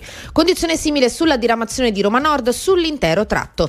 Vi ricordiamo allora che quando il campo visivo scende al di sotto dei 100 metri il limite di velocità è di 50 km orari. Da Autostrade per l'Italia è tutto, fate buon viaggio. Grazie Noemi, allora ripartiamo dalla prima pagina del Corriere della Sera. Cospito, accuse e querele, i cortei per l'anarchico al 41 bis, del mastro al PD, voi inchinati ai boss, arriva la replica ovviamente, denunciamo. Poi arriva anche la scorta per Donzelli e due vice alla giustizia, la Premier tutti siano responsabili. La tematica poi è trattata anche dalle pagine interne della Repubblica, anarchici, weekend di tensione, blindate le piazze della protesta. Allora Davide, eh, cerchiamo di muoverci eh, tra le proteste, tra le piazze, ma soprattutto anche tra le reazioni politiche a questo caso. Allora, sono tre livelli, tre, tre, tre, tre questioni che vanno fatte. Uno, gli anarchici in piazza. Le manifestazioni, quelle autorizzate, sono, sono lecite, quindi manifestino quello che gli pare a loro, tanto è del tutto influente, sono quattro gatti, diciamo, mezzi svalvolati. Non sono gli anarchici, lo ripeto, se volete ve lo ripeto ogni mattina, non sono gli anarchici, perché la Federazione Anarchica Italiana dice che questi della Federazione Anarchica Informale non solo non sono anarchici come loro, non solo sono dei violenti, ma sono pure degli imbroglioni perché ci hanno messo i di i, alla fine per, per fare la stessa, la stessa, sigla, quindi informale al posto di italiana, poi informale, ma che vuol dire informale? Quindi, però, vogliono manifestare, manifestino, che qual è il problema? Uh, seconda questione, il, non è che gli esponenti del Partito Democratico e di Fratelli d'Italia, o se preferite di Fratelli d'Italia e del Partito Democratico, nulla, ci dimostreranno che esistono un po' di più se litigano a voce un po' più alta. Ci dimostreranno forse che non hanno altro da dire, perché la questione, ed è il terzo livello, è il 41 bis. 41 bis deve poter essere discusso. Deve poter essere discusso senza il ricatto di dire ah lo fai perché sei dalla parte dei delinquenti e senza il ricatto di dire lo dobbiamo fare perché sennò c'è la piazza che protesta. No, senza né l'una né l'altra cosa. Deve essere discusso. Il, la, la volgarizzazione che viene presentata dall'opinione pubblica è il 41 bis come carcere duro. No, non è questo, andatevelo a prendere, se non è facile, c'è l'articolo 41 bis dell'ordinamento penitenziario, lo può leggere chiunque, bisogna essere, averci la patente di giurista. Eh, eh, il 41, il, car- il, carcere è duro di suo, non è che sia cioè, il carcere bello e il carcere gradevole. Il tema è che quel 41 bis ha una finalità che trovo sia giustissima, e diverse modalità che possono essere cancellate. Es- la, la finalità è quella di rompere i legami tra il detenuto e la rete criminale che sta all'esterno, il che ovviamente si pose per i problemi della mafia, no? Perché uno che fa una rapina da solo non c'ha bisogno, che, che, che non ha rete criminale, gli fai, lo metti in galera e gli fai scontare la pena, fine. Quello che invece è mafioso, fuori a una rete di, riferimento, di riferimento devi tagliare, è giustissimo, ma la finalità è giusta, la modalità per esempio. Ma che importanza ha rispetto a questa finalità giustissima che le, il tempo che un detenuto passa all'aria senza poter incontrare altri del suo ramo, diciamo così, eh, eh, e quindi isolato sia un'ora anziché due ore anziché tre ore. Me lo spiegate qual è rispetto alla finalità? Zero. Zero. Quindi, allora, la finalità è quella ed è giusta, le modalità possono essere discusse. Per discutere le modalità non serve a nulla insultarsi, anzi, insultarsi serve a non discutere le modalità. Davide, cambiamo argomento. Dalla prima pagina del Sole 24 Ore, l'apertura è dedicata alle big tech, la frenata all'arma Wall Street, ma è rally per l'intelligenza artificiale. Da settimane si parla tantissimo di intelligenza artificiale. Poco più sotto, bonus casa, il, cor- il conto per lo Stato va oltre i 110 miliardi di euro. 100 sono 38 miliardi in più. 38 miliardi in più, 110 miliardi di euro, infatti lo fa perfettamente Pandan con il 110%, 110 miliardi di euro del contribuente italiano che se ne sono andati per rifare la facciata alcune cose di poche case, poche case. Cioè, non, è, non è che abbiamo rifatto le case degli italiani, abbiamo fatto poche case. Abbiamo buttato via una quantità di soldi, buttato via una quantità di soldi perché quando un lavoro lo paghi il 110% stai buttando via i soldi, qualsiasi cosa tu stia comprando, anche un lecca lecca pagato il 110% e sono soldi buttati via, almeno il 10% l'hai buttato via. Uh, non hai portato diciamo, significative conseguenze nel campo dell'occupazione, anche perché se l'occupazione la crei drogando, allora fai prima a dare direttamente i soldi alle persone dicendo si passi il tempo libero, almeno giocherà a flipper, andrà, andrà al bar, consumerà qualche cosa. Non funziona in questo modo. Per giunta questo, alla vigilia, perché passerà la direttiva europea giusta per l'efficientamento energetico delle case che richiederà un impegno finanziario. Quel giorno che faremo noi italiani? Diremo ci vogliono i fondi europei e se qualcuno ci rispondesse scusate ma i fondi vostri che avete buttato via perché non recuperate quelli quindi questa purtroppo è una di quelle cose che eh, sembriamo noi sembra io fissato a parlarne ma questa è una cosa che pagheremo e sconteremo questo errore del 110%. Allora Davide andiamo in uh, pubblicità, diamo uno sguardo anche ai quotidiani sportivi, la Gazzetta dello Sport parla del derby di domani sera tra Inter e Milan, il derby che spacca le squadre sono in ritiro, Inzaghi non può permettersi il settimo KO, il clima è teso, scrive la Gazzetta, intorno anche a Stefano Pioli. Eh, ecco eh, tutte le mosse dei due tecnici. Eh, c'è anche Zagnolo in malattia, di spalla sua, insomma, il suo rapporto al momento non semplicissimo con la Roma. Il suo medico gli ha dato 30 giorni di riposo. E poi, dalla prima del Corriere dello Sport, le parole di Gasperini che incorona Spalletti e dice meglio del Napoli di Maradona insomma sicuramente un paragone destinato a far discutere. Pubblicità, siamo insieme tra poco. RTL 1025, questa è Non Stop News, sono le 7.23 di sabato mattina, ultima parte della rassegna stampa con Davide Giacalone. Allora, i cittadini del Montana, Stato degli Stati Uniti, ieri pomeriggio avranno visto, o forse no perché la quota insomma, non è chiaro quanto fosse, un, quella che poteva sembrare anche magari da lontano una mongolfiera, perché poi le fotografie che sono circolate in rete davano questa specie di grosso tondo bianco che poi abbiamo scoperto essere, magari alcuni non lo conoscevano, io per primo ne avevo sentito parlare, ma non conosco bene il funzionamento di un pallone aerostatico da ricognizione. Perché eh, strano? Ignoranza non mia un esame non mi è mai capitato. cosa, no. solo Tondini? No, no solo Tondini dice per il cevetto. In ogni caso eh, pare che eh, la Cina abbia inviato un pallone aerostatico da ricognizione sui cieli eh, degli Stati Uniti che hanno detto beh eh, questo pallone stava raccogliendo informazioni sensibili la Cina ha detto aspetta adesso verifichiamo forse era un pallone solo a scopi meteorologici fatto sta che Anthony Blinken il segretario di Stato americano che sarebbe dovuto andare a Pechino eh, nei prossimi giorni per il momento non ci andrà più No, la, quest, questa è una cosa de, molto delicata perché la visita di oggi, che era un programma a partenza da oggi del segretario di Stato uh, statunitense Blinken in Cina, è, è un, un, appuntamento importante. Speriamo che si riesca a ripristinare al più presto, ma del resto non avevano scelta uh, oggi gli statunitensi. È una visita importante perché dietro ci sta tutta la questione non solo del Pacifico, ma del rapporto fra la Cina e la Russia, quindi il possibile negoziato per l'Ucraina, è più facile ed è più probabile che si negozi una fine della guerra in Ucraina a Pechino che non si faccia invece a Mosca. Quindi eh, purtroppo questo viaggio è stato rinviato, adesso gli americani non avevano scelta, gli hanno mandato un pallone aerostatico spia sul, sulle, sui cieli del Montana, dopodiché hanno subito, siccome sono stati scoperti, come si dice a Roma col sorcio in bocca, il, i, i, i, cinesi hanno detto no, ma era una questione, una ricerca meteorologica. In effetti tutti quanti tra Pechino e Shanghai la mattina si domandano che tempo fa Elena. Che è, il, che è, la capitale del Montana, è una diciamo, delle cose più, che angosciano di più i cinesi. Era diciamo, una scusa abbastanza pietosa, si potrebbe dire eh, diciamo, per trovare il risvolto, si potrebbe dire non ci sono più le spie di una volta. Ecco, dire, questa cosa qui è, stata, è passata. Guardate, il pallone aerostatico, al di là di tutto, ha una sua ha un suo significato spionistico perché non, non, si, non si, rileva con, con il radar, eh, solo che l'hanno beccato io stesso, voglio dire, cioè, l'hanno visto. Ecco, poi il pallone è gonfiato d'elio, quindi può volare esatto. via in un attimo, esatto. magari è stato un caso. Comunque ci spostiamo a Padova, Davide, dove c'è qualcosa che non quadra anche qui. Finto cieco fermato al volante dell'auto. Allora, qui c'è, una notizia mezza positiva e mezza negativa.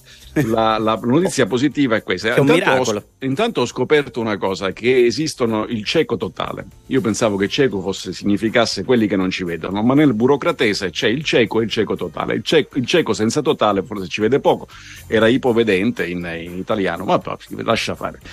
La notizia buona è che un cieco totale, per l'appunto, eh, era alla guida di una macchina, eh, cosa che esponeva lui a un enorme pericolo, ma soprattutto anche gli altri.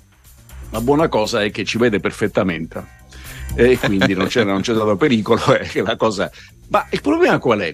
È che è stato fermato per un controllo. Guardate che è una cosa seria, è stato fermato per un controllo. E questo quando al controllo ha dato la patente. La patente che è stata recentemente rinnovata. E la patente, ve lo dice uno che porta gli occhiali quando ne devi fare la visita oculistica, perché se no, specialmente per i rinnovi. Aveva 10 allora, decimi quando ha fatto la allora, visita. Questo qui, allora questo qua ci vedo il problema non è la sua falsa cecità, fra l'altro gli hanno già sequestrato 200.000 euro che ha incassato di, di, di, di, pensione perché è cieco e invece ci vede perfettamente. Il problema non è questo, il problema è la banca dati cieca, la cecità esatto. burocratica, pubblica. Cioè perché non è possibile che io sto pagando il costo di una banca dati della, della, della, della motorizzazione, poi sto pagando una banca dati di quelli che tengono l'elenco dei ciechi, fra l'altro nella banca dati andatevi a trovare quelli della commissione provinciale perché io capisco che non si possono accertare tutte le malattie ma fasse passare per cieco uno che ci vede devo dire deve essere cieco o comunque diciamo in qualche modo mal indirizzato il medico che l'ha, che l'ha, che l'ha autorizzato a, a, definirsi cieco. In ogni caso c'ho una banca che mi va dati che mi dice il signor Giacalone gli abbiamo rinnovato la patente ha una vista da falco e un'altra banca dati dicendo oh diamogli i soldi a Giacalone perché non ci vede poveretto gira con il bastone e un, fra l'altro un insulto ai ciechi. Allora il problema vero non è la cecità di questo che insomma eh, gli portano via i soldi e spero lo condannino anche per, per truffa. Il problema è la cecità delle banche dati se non le facciamo interoperabili creiamo solamente costi maggiori senza utilità Qui c'è un altro problema che abbiamo detto cieco tante volte e qualcuno si risentirà perché non abbiamo detto non vedente. Io ve lo segnalo. No, si, chiama, per... si, chiama, proprio cieco totale, c'è scritto così nella definizione. E allora ci appelleremo a questo quando esatto. andremo davanti al giudice. Chiudiamo con questa notizia arrivata ieri da Bergamo, lo abbiamo sentito tutto, Roby Facchinetti e la sua la rapina di cui è stato protagonista, la talpa, il blitz e la rapina, siamo su Il Giornale, colpo a Villa Facchinetti, Italia insicura, vergogna, in tre con le armi puntate contro il cantante, i 35 minuti più brutti della mia esistenza, ma ha fatto molto più scalpore una dichiarazione del figlio Francesco che dice voi che avete governato negli ultimi 30 anni, guardate, vi fate schifo. Allora, intanto ovviamente la, solidarietà a, Roby Facchinetti, che penso stata un'esperienza, non fatichiamo a credere, assolutamente terribile. Uh, speriamo che lui stesso ha detto non posso dirvi altro perché le indagini sono in corso, speriamo le indagini arrivino da qualche parte comprensibilissima la reazione anche del figlio che insomma ha visto, visto, visto pericolo il padre, la madre, insomma, insomma comprensibilissimo, però sbaglia, non solo sbaglia, ma è compartecipe dell'errore. Cioè forse Francesco Facchinetti non se ne rende lucidamente conto, ma il problema è proprio il ragionamento di Francesco Facchinetti. Perché? Perché lui dice i politici fanno tutti schifo, sono capre, noi paghiamo, e eh, c'ha ragione, c'ha ragione da venderle, più del 60% di pressione fiscale e, e, non c'è, non c'è, e, non c'è, sicurezza. Per cui io e la mia famiglia ce ne andiamo a vivere in Svizzera, ce ne siamo andati a vivere in Svizzera, liberissimo di andare dove gli pare. Il punto qual è? che i politici che nella sua definizione fanno tutti schifo, sono tutti uguali, sono tutti capri, sono tutti incapaci, li, ha eletti, li hanno eletti gli italiani, non è che sono arrivati da Marte. E li hanno eletti gli italiani in virtù di un meccanismo per il quale per faziosità votiamo da una parte o dall'altra, ma ci rifiutiamo di distinguere non l'una parte dall'altra, ma Tizio da Caio e da Sempronia, perché non, si, non è che ci sia questa abissale differenza di collocazione parlamentare, ma ci sono enormi differenze di capacità personali anche nella classe politica eletta. Se invece a ogni giro ragioniamo che fanno schifo e bisogna votare contro, che è più o meno il ragionamento di Francesco Facchinetti, e quindi essendo adesso al governo la destra, siccome fanno schifo e voto contro, la prossima volta voto la sinistra, però prima c'era la sinistra e siccome fanno schifo e voto contro, voto per la destra e così via, il risultato è esattamente quello che poi Facchinetti definisce in maniera un po' pulp uno schifo e siete capre, ma è quel, quel modo di ragionare lì che partorisce quella realtà. Quindi, per carità, massima comprensione per il momento di tensione, ma forse ci ragioni un attimo, perché se continuiamo a ragionare tutti così, la classe dirigente sarà sempre peggiore. È come se io dicessi che i cantanti sono tutti stonati. Alla fine danno la parola e il microfono solo agli stonati. Li ho selezionati io perché ho detto che sono tutti, tutti stonati. Nulla da aggiungere a ciò che hai detto, Davide. La rassegna stampa di oggi termina qui, torna domani 7.10. Intanto buona giornata e buon lavoro. Grazie a voi e buona radiovisione a tutti. Massima attenzione per i cortei anarchici previsti per oggi a Roma e a Milano, rinforzati i dispositivi di sicurezza nella capitale, nei quartieri Esquilino e San Giovanni, anche a Milano vigilanza rafforzata davanti al carcere di Opera dove è detenuto Alfredo Cospito. Ieri sera si è svolto un corteo non autorizzato, un operatore TV è stato ferito alla testa. E Cospito in sciopero della fame da più di 100 giorni per protestare contro il 41 bis ha annunciato di sospendere l'alimentazione con integratori, ha comunicato di non voler essere sottoposto all'alimentazione artificiale forzata se le sue condizioni peggiorassero. Alta tensione tra Washington e Pechino sul sorvolo di un pallone aerostatico cinese su una base militare statunitense. Rinviata la visita in Cina del segretario di Stato Blinken, la diplomazia di Pechino parla di un pretesto per diffamare. Il Pentagono ha annunciato la presenza di un secondo pallone spia in volo sull'America del Sud. Prosegue il viaggio apostolico di Papa Francesco in Africa. Oggi al suo secondo giorno in Sud Sudan incontrerà a Giuba gli sfollati. Yeah, I'm going to the party, but I'm not going to make friends. I need a lover. Everybody's looking for somebody, for somebody to take home. I'm not the exception, I'm a blessing of a body to love on.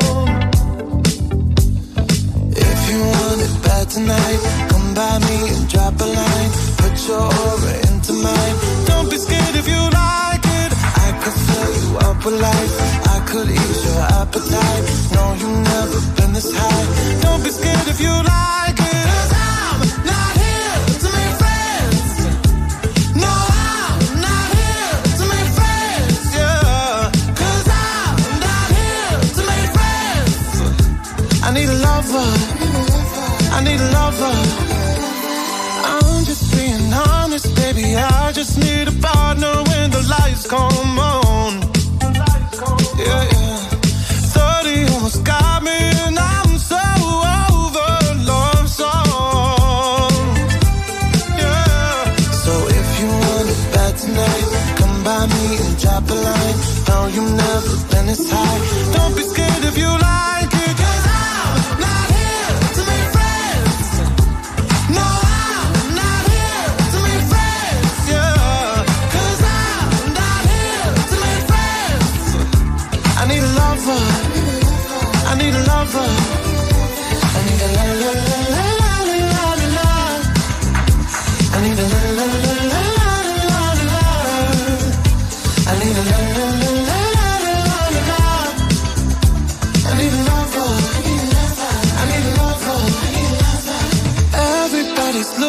for somebody, for somebody to take home. I'm not the exception, I'm a blessing of a body to love on.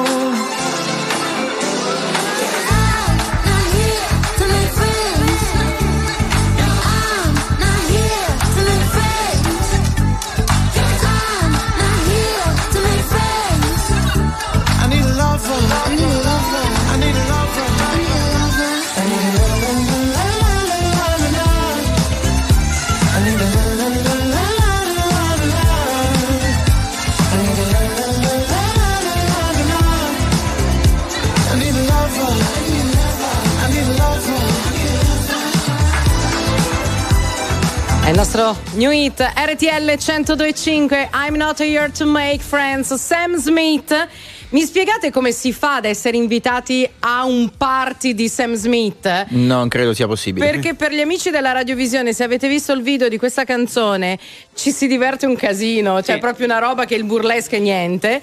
Quindi io vorrei partecipare, io, nel caso. Mi era sembrato di riconoscerti tra l'altro alle immagini, forse mi sono sbagliato. No, non ero No, io, no, non purtroppo no. Signori, non ne verremo invitati nemmeno al Dopo Festival perché hanno già scelto il conduttore. Ah, per ah, per aspettare la chiamata? Io aspetto sempre la chiamata anche divina, basta che qualcuno mi chiami, io ero, ero in Lizza e, Ah, e invece, e invece niente, e lo Sì. farà Fiorello, pensa Sì. te. Strano, E c'erano non da capisco scegliere. perché. Eh no, perché lui va in onda la mattina, visto che il festival finisce tardi, Ah, a questo quello, punto va sì. di after. È quello eh. il problema. C'è l'oroscopo. Bentrovati all'appuntamento con l'oroscopo. Ariete, la solita routine va sostituita, ma non farete che girare tra centri commerciali. Dovrete scegliere piuttosto natura e buona cucina. Amici del toro, tensioni su tutta la linea. Per chi lavora in proprio o ha una piccola impresa, beh, per fortuna la famiglia e l'amore reggeranno. Gemelli, voglia di, di bricolage osteggiata da un'abilità manuale non proprio esaltante. Nell'esecuzione sprecherete soltanto materiale, attenzione. Cancro, la padronanza di una lingua vi sarà di grande aiuto con clienti esteri che vorranno affacciarsi sul vostro mercato. Amici del leone, dedicherete il weekend a concludere tutti i lavori che in casa avete lasciato in sospeso da tempo. Vergine, luna crescente, allora sblocco nei rapporti e per le trattative, però qualche disguido in viaggio potrà accadervi. Bilancia, la casa sarà al centro delle vostre attività. Se avete un hobby, il freddo vi inviterà a spassarvela con seghetti e pennelli. Amici dello Scorpione, più attenzione alle tematiche del volontariato e dell'ecologia, partecipando attivamente e fare qualcosa di costruttivo vi aiuterà. Sagittario, spese tranquille, non guadagnerete ma neppure perderete, evitando estemporanee follie sarà ancora meglio.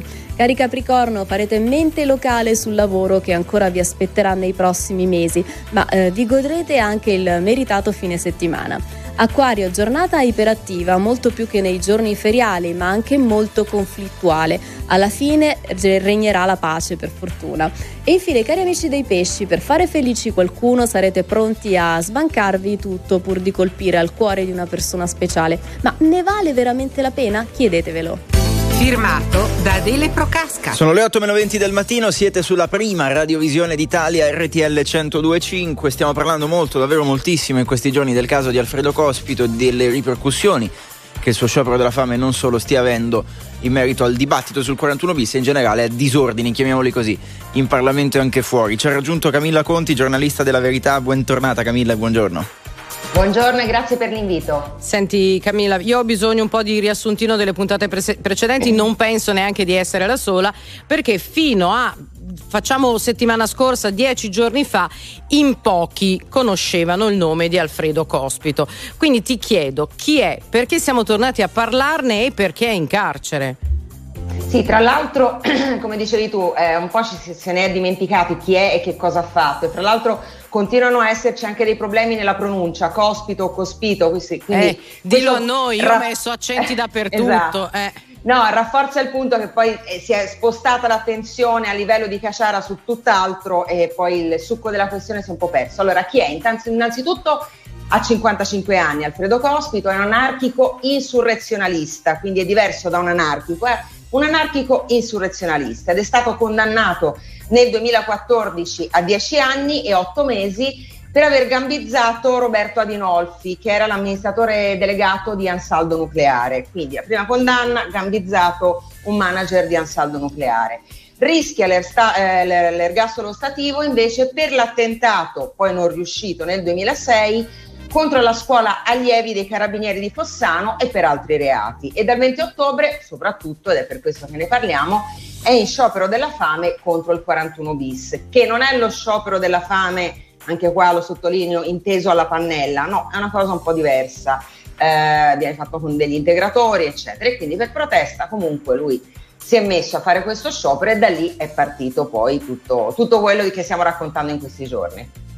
Ecco, allora ripartendo da qui, dove si vuole arrivare a questo punto ci chiediamo, forse la cosa anche che non riusciamo Eh. a capire. Eh. Sì, fra l'altro sta prendendo una deriva pericolosa. Noi stamattina il, il quotidiano La Verità ha aperto con un articolo di Daniele Capezzone e un commento del direttore Belpietro. Il commento di Belpietro è dedicato all'intervento di Roberto Saviano ieri sul 41 bis, un Saviano che ha parlato da tecnico però mh, dicendo delle cose non precisissime proprio sul 41 bis, mentre Daniele Capezzone ha parlato di questa sapienza occupata con 2K eh, e ha ricordato due precedenti un po' curiosi nel senso, uno che l'ha riguardato direttamente perché Daniele Capezzone era stato invia- invitato a parlare a un convegno di azione universitaria, gli era stato eh, negato appunto di parlare, c'erano state proteste, ma soprattutto Daniele ricorda nel 2007 quando eh, ad essere contestato e a venirgli impedito di parlare fu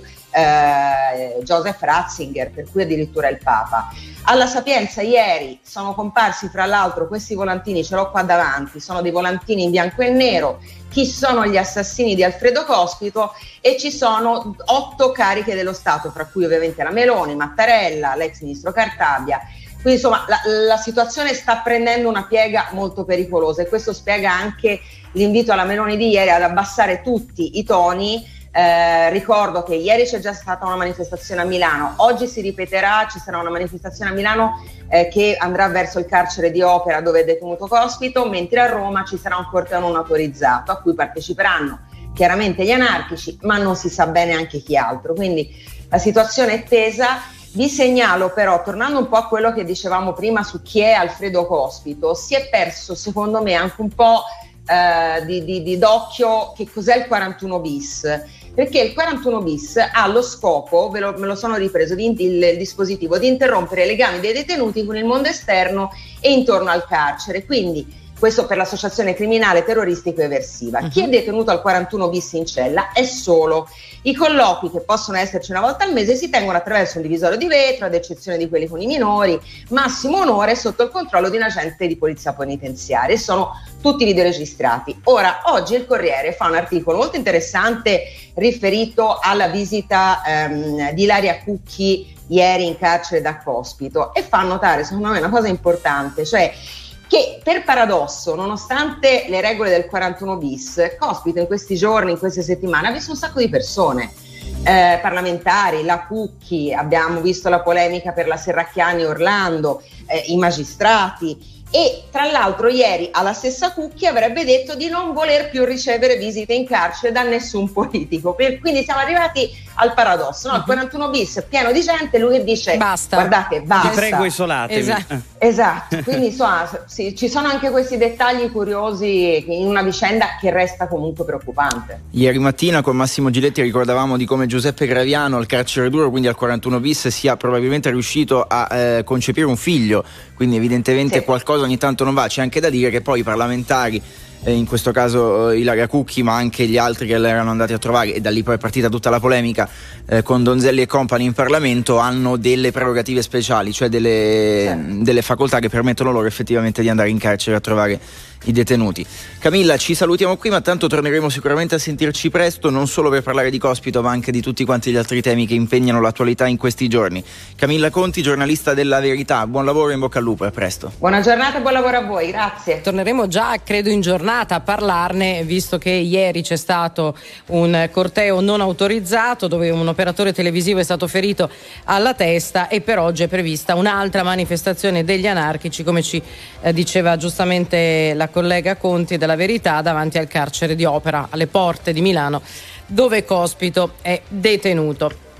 Ecco, non la definiamo ancora una situazione preoccupante, ma sicuramente bisogna stare attenti, questo è poco ma sicuro. Allora, dopo la pubblicità, uno spazio dedicato ai bambini, ma anche alle neomamme, perché siamo tornati a parlarne molto in termini di attualità in queste settimane, quindi staremo a vedere cosa accade nei primi giorni di vita di un bambino.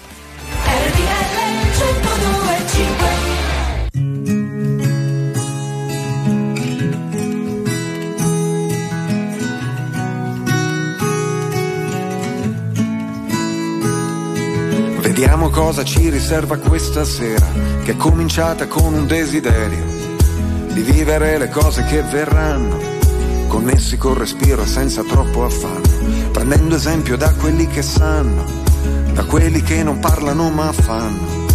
Muovermi è un buon metodo per stare in equilibrio sopra un filo, ridefinire un po' come fa il cielo sulla testa mia, le regole dell'anarchia.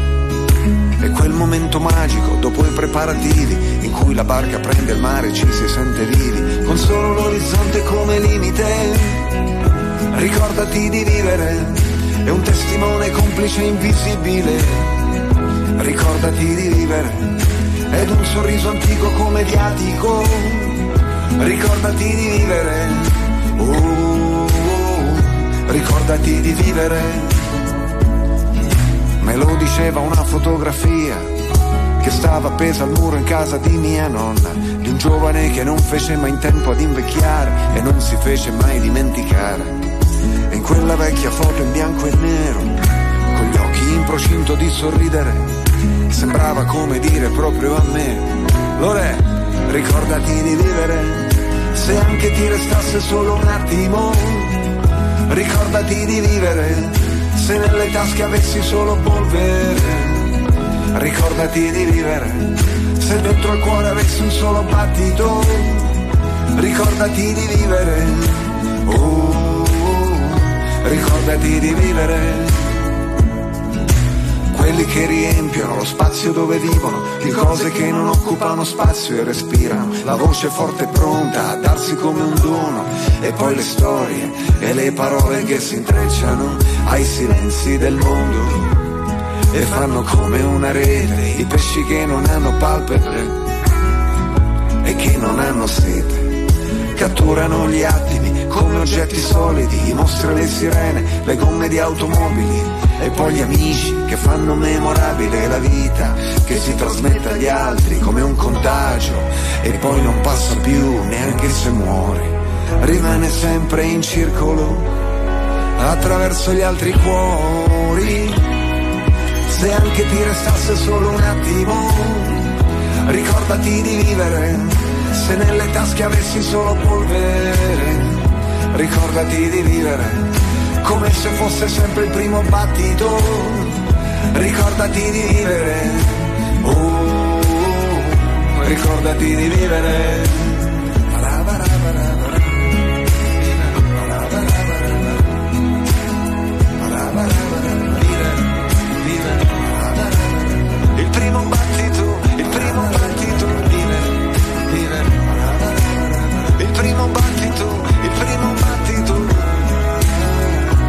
Ricordati di vivere.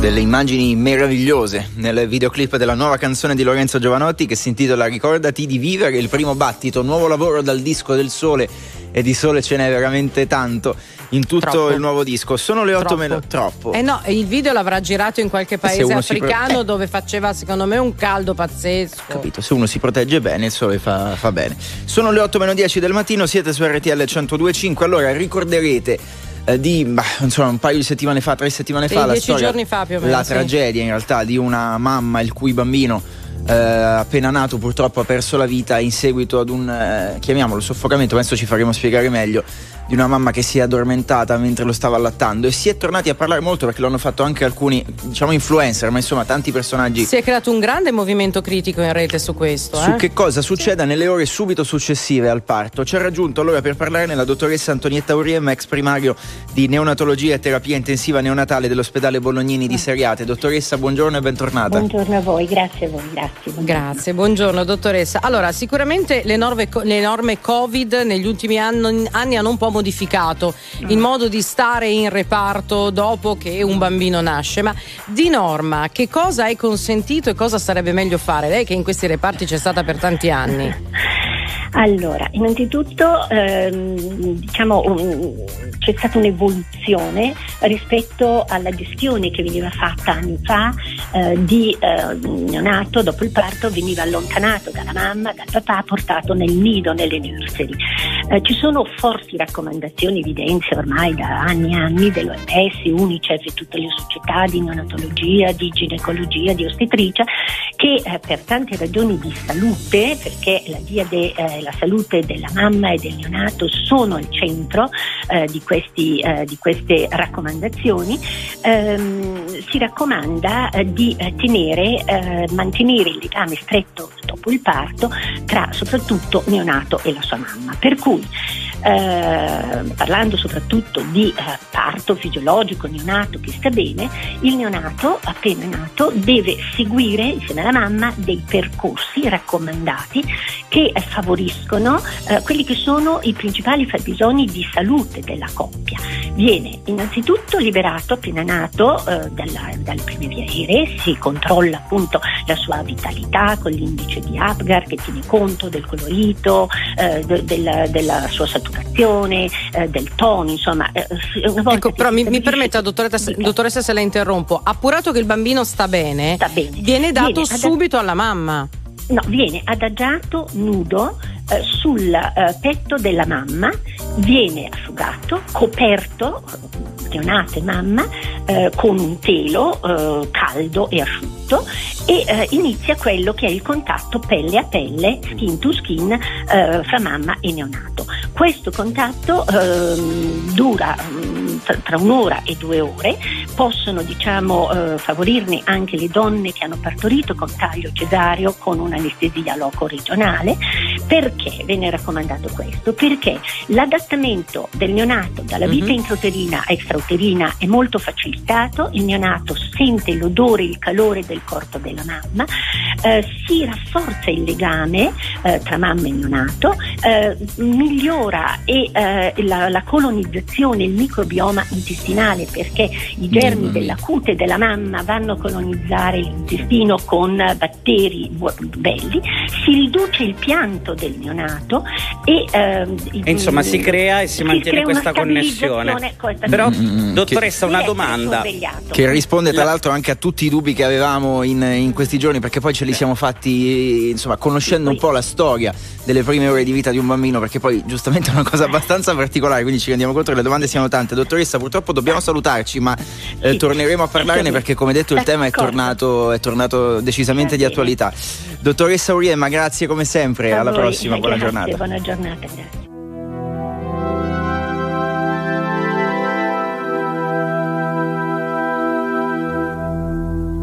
There's no time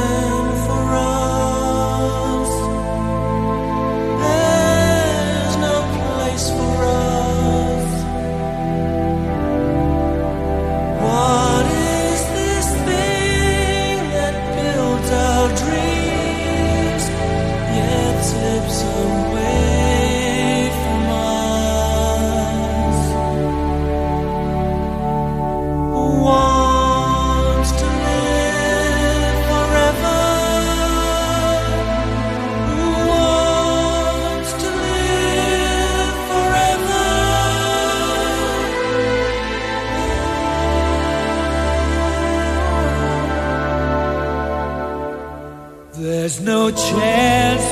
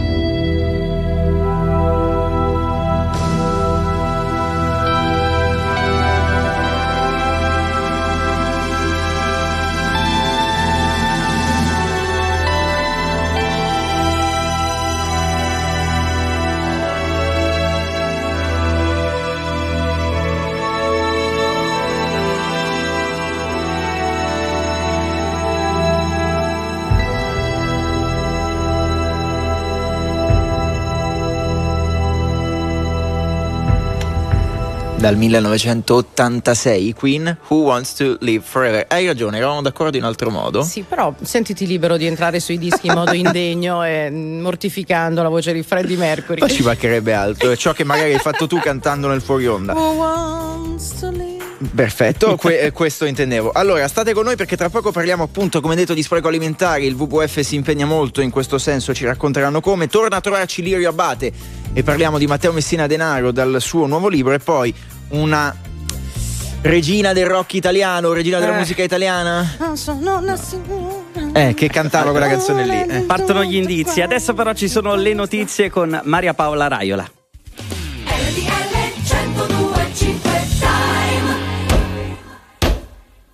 Anche a Guardia Perticara, provincia di Potenza, sono le 8. RTL 1025 Giornale Orario. Sabato 4 febbraio, buona giornata da Maria Paola Raio. La massima attenzione per i cortei anarchici previsti per oggi a Roma e Milano. Rinforzati i dispositivi di sicurezza nella capitale, nei quartieri Esquilino e San Giovanni. Anche a Milano, vigilanza rafforzata davanti al carcere di Opera, dove è detenuto Alfredo Cospito. Ieri sera si è svolto un corteo non autorizzato. Un operatore TV è stato ferito alla testa. E il caso Cospito, con i suoi risvolti, l'alta tensione tra le forze politiche che si respira da giorni in Italia è stato oggetto anche del punto stampa che il premier Giorgia Meloni ha tenuto ieri a Berlino dopo il suo incontro col cancelliere eh, Olaf Scholz. Ascoltiamo Alberto Ciapparoni. Il premier Meloni per 24 ore è distante da Roma, ma la raggiungono lo stesso le tensioni sulla vicenda degli anarchici.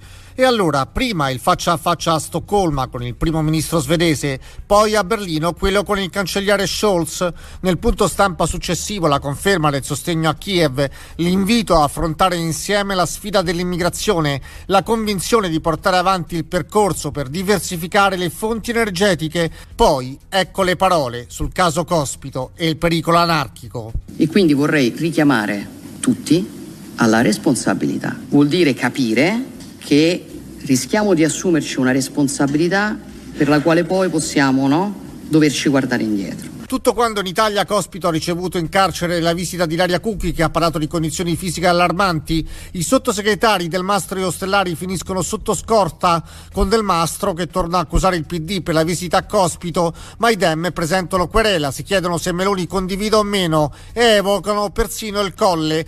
Dal suo canto il presidente della Camera Fontana ha formato il giurì d'onore chiesto dal PD dopo le contestate frasi in aula di Donzelli. Presiede il pentastellato Costa, dovrà riferire entro il 10 marzo marzo. Gli Stati Uniti hanno posticipato la visita del segretario di Stato Anthony Blinken in Cina dopo che un pallone aerostatico di Pechino ha sorvolato una base militare nucleare nel Montana. La Cina ha parlato di un errore causato dai venti e di un rilevatore per il meteo, ma il Pentagono ha annunciato che già un secondo pallone aerostatico di Pechino è in volo sull'America Latina stavolta.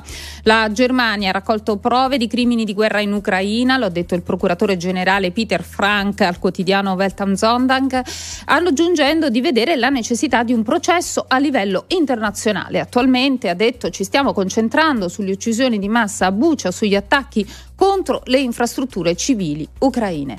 Voltiamo ora decisamente pagine, parliamo di sport calcio con gli anticipi di oggi di Serie A. Andrea Salvati. Il sabato di Serie A si apre con la sfida delle 15 fra Cremonese e Lecce con i grigiorossi, vera sorpresa di questa Coppa Italia in semifinale dopo aver eliminato rispettivamente prima il Napoli e poi la Roma, ma ancora senza vittorie in campionato. Proprio la Roma, eliminata dalla Cremonese, scenderà invece in campo alle 18 all'Olimpico, riceve i toscani dell'Empoli. Alle 20.45 a Reggio Emilia la sfida invece fra Sassuolo e Atalanta. La domenica poi alle 12.30 inizierà con Spezia Napoli, alle 15 in programma Torino Udinese, alle 18 Fiorentina Bologna e poi alle 20.45 il big match, la sfida di San Siro fra Inter e Milan. Ed ora non ci sono altre notizie, ma tutte le informazioni di meteo e di viabilità. Previsioni del tempo. Buona giornata da Nico Schiadetto. Nelle prossime ore freddi venti di Grecali interesseranno il medio Adriatico di sud, aumenterà qui la variabilità, dal pomeriggio anche qualche localizzato spot piovoso, più probabile sul basso Adriatico e l'Appennino meridionale. Rimanenti zone del centro-nord con rasserenamenti anche ampi, causa Fön Favonio durante il pomeriggio tra Lombardia e Piemonte, massime fino a 20 gradi. I dettagli su Trebi Meteo. Via Radio. Da Autostrade per l'Italia una buona giornata da Mauro Massari, rimane al momento regolare il traffico e scorrevole su tutta la nostra rete. Vi segnaliamo unicamente per quanto riguarda le condizioni meteo in autostrada la presenza della nebbia che riduce la visibilità sulla 1 Milano-Napoli tra Orvieto e Valmontone, sulla 13 Bologna-Padova tra Ferrara e Monselice. Ricordiamo in caso di nebbia il limite di velocità scende a 50 km h Da Autostrade per l'Italia è tutto, buon viaggio. Grazie, a più tardi. Il prossimo giornale orario fra meno di un'ora. Perché le notizie prima passano da noi. RTL 1025. Very normal people. I'll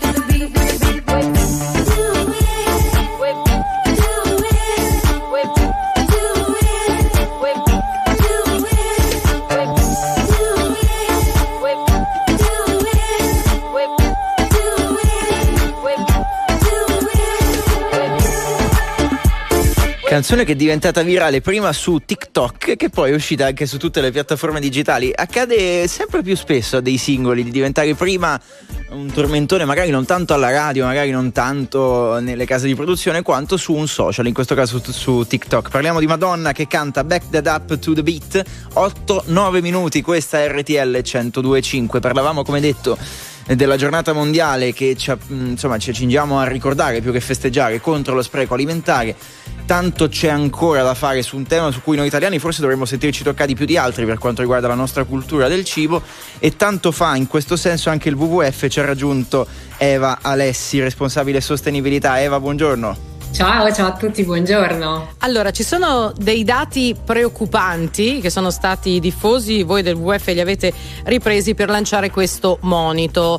Eh, stiamo forse un pochino migliorando per quanto riguarda lo spreco alimentare, ma c'è ancora, come dicevamo, tantissimo da fare. Dove sprechiamo? Cioè, con che tipologia di alimenti siamo più spreconi? Allora, intanto diciamo che in Italia gli spreconi siamo noi, sono nei nostri frigoriferi, nelle nostre dispense che si fa il grosso. Siamo spreconi di pane, siamo spreconi di frutta, di verdura e tutte quelle cose facilmente deperibili e sprechiamo 27 kg l'anno, quindi non pochi, eh.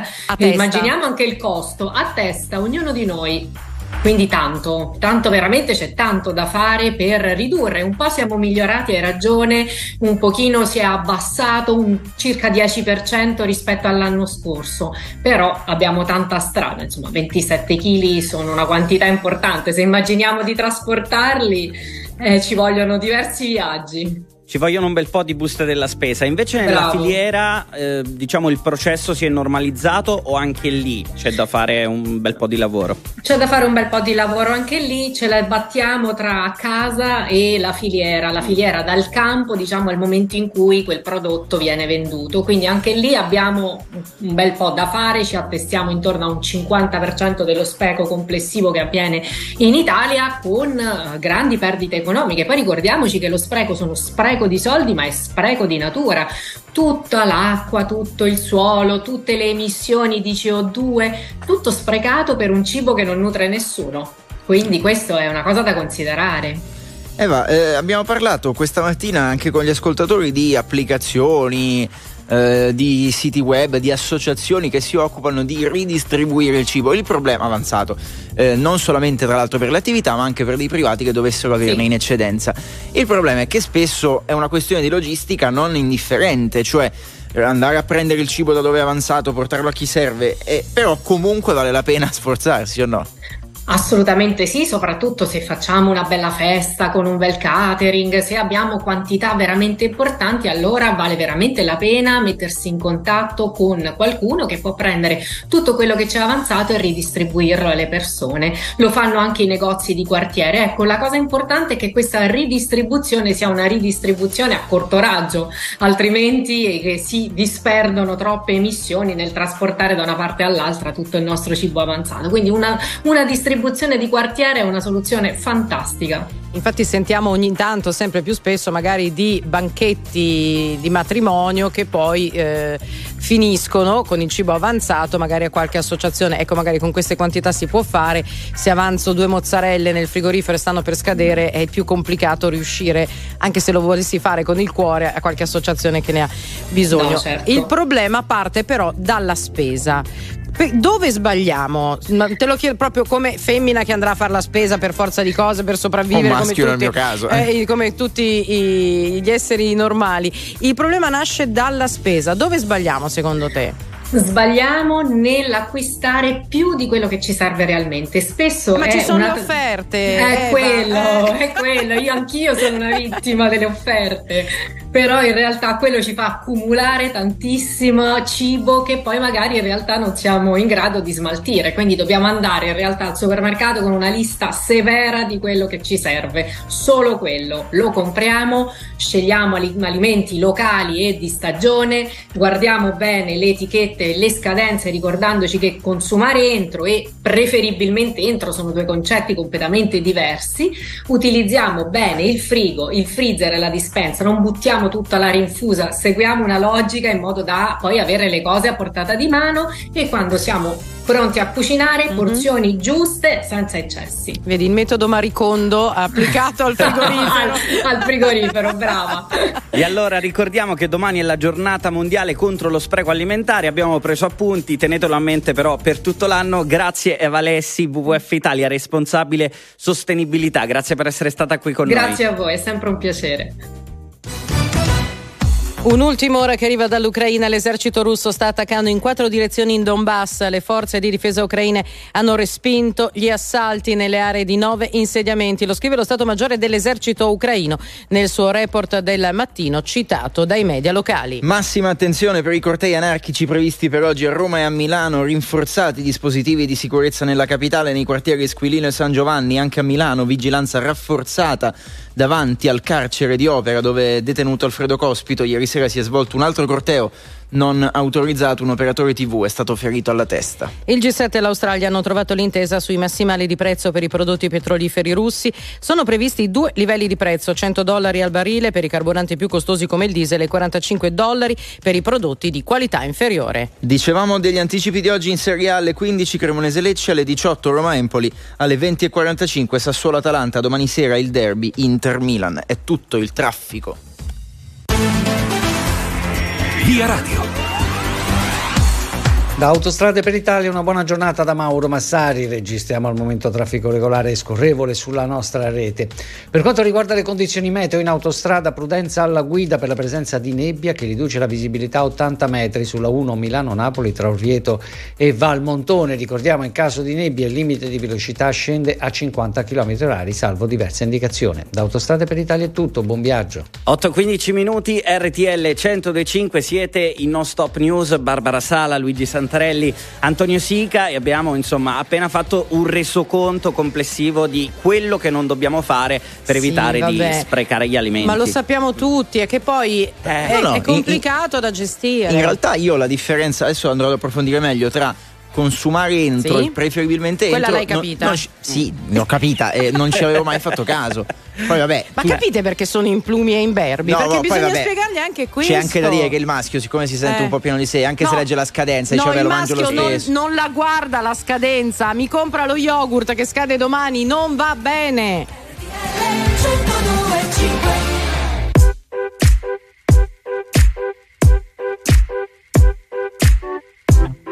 Ever since I was young, coming up, coming up. Always marching to a drum, brought the thumb, brought the thumb. Always focused on me, one, one, one, one. Now I wish that I could hold someone, someone. So tell my mama love call my baby sister, shoot a hug and kiss her. Cause life is just a mystery, and it's gone before you know it. So if you love me, won't you show it? Uh. Cause this life is one big symphony. This night is one for you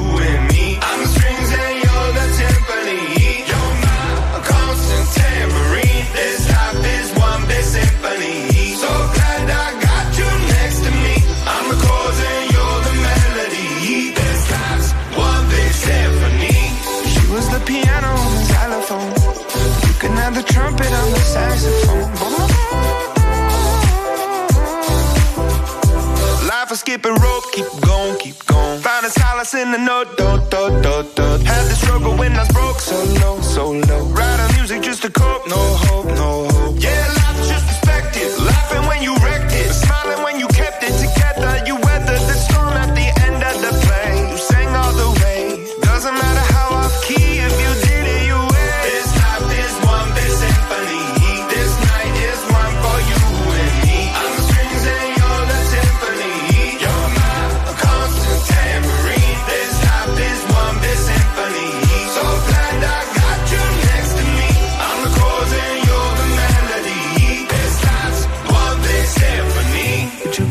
If I played you the flute? See, it's my favorite one, cause it's so delicate and beautiful. I pull out the trombone if it's more suitable.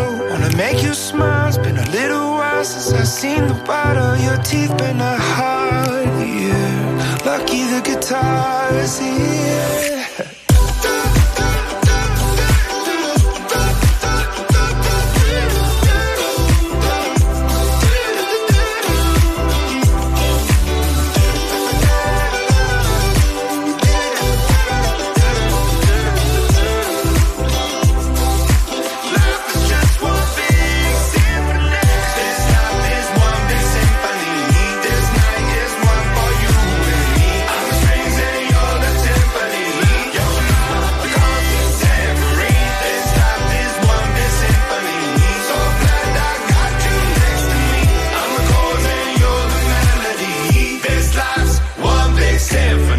Imagine Dragons Symphony attesi ad agosto in Italia in concerto a Roma e noi di RTL 1025 ci saremo. Sono le 8.21, questa è Non Stop News, Antonio Sica in diretta da Roma, Luigi Santarelli e Barbara Sala da Milano. Ehm, io non so, fosse capitato a me, non so, cioè tipo ieri pomeriggio ero Eh. in giro, non so, facevo le mie cose, bella Alzi il giornata. naso, alzi il naso. Va che bella giornata di, solo, alz- di sole, alzo il naso. C'è già la luna. C'è già la luna. No, È una luna un po' strana. è una luna che sembra muoversi. Eh. Era il pallone cinese che ha sorvolato gli Stati Tra l'altro Uniti. tu mi insegni che sei frequentatrice di eh, ristoranti orientali. Sì. Le nuvole. Eh, le nuvole di cinesi, drago? Eh, eh, no. le nuvole di drago Eh. ricordano un po' quella forma, no? Cioè sono tipo delle patatine. Sì, sono Eh, delle patatine. Quindi questo pallone cinese che sorvolava No, gli ma Stati questo era Uniti. proprio un pallone, era Sì, proprio sì, rotondo. sì, vabbè, In realtà dico- ci sono anche degli arredamenti simili, quindi non vorrei No, che. io, io- io in cameretta ho tre, tre lampadari così Eh. esattamente, eh, quindi proprio quelli di carta cinesi che compri all'Ikea e siamo tutti a posto. No, la cosa che fa sorridere di questo pallone, io lo avrei preso, dico la verità, eh, come un pallone pubblicitario.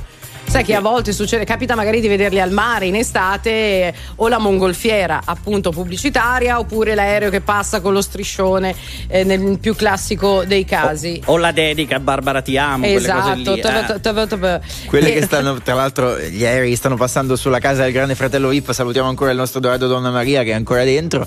eh, più o meno la stessa cosa. Comunque, Eh. insomma, è stata una parentesi interessante. Al di là delle, de- delle conseguenze molto serie che ci siano sul piano Però internazionale. scusatemi, ma questi cinesi Eh, poi io avevo anche un altro tema da Sì. sottoporvi, ma va bene. Ma questi cinesi, ma si aspettavano che nessuno lo vedesse questo pallone gigantesco? Adesso scusate, se io voglio spiare Santarelli, gli metto una micro cimice, non gli mando un, un gatto delle nevi con la telecamera. Ho, ho reso l'idea? Sì, Eh, abbastanza. eh. E evidentemente ci saranno delle tecniche per mascherare Ma- la presenza di questi cosi. Oh, eh, altro tema, ma magari ne parliamo domani mattina in linea diretta. Sapete che eh, in realtà abbiamo un, un po' passato il periodo delle occupazioni. money. Eh, Studentesche? Sì. Ok. Vi ricordate che verso ottobre-novembre molti, vabbè adesso negli ultimi anni un po' meno, ad esempio nel mio liceo non è mai successo nel- negli anni in cui c'ero io perché io giustamente mantenevo l'ordine. Eh, però, però Avrebbe effetti- soffocato ogni rivolta.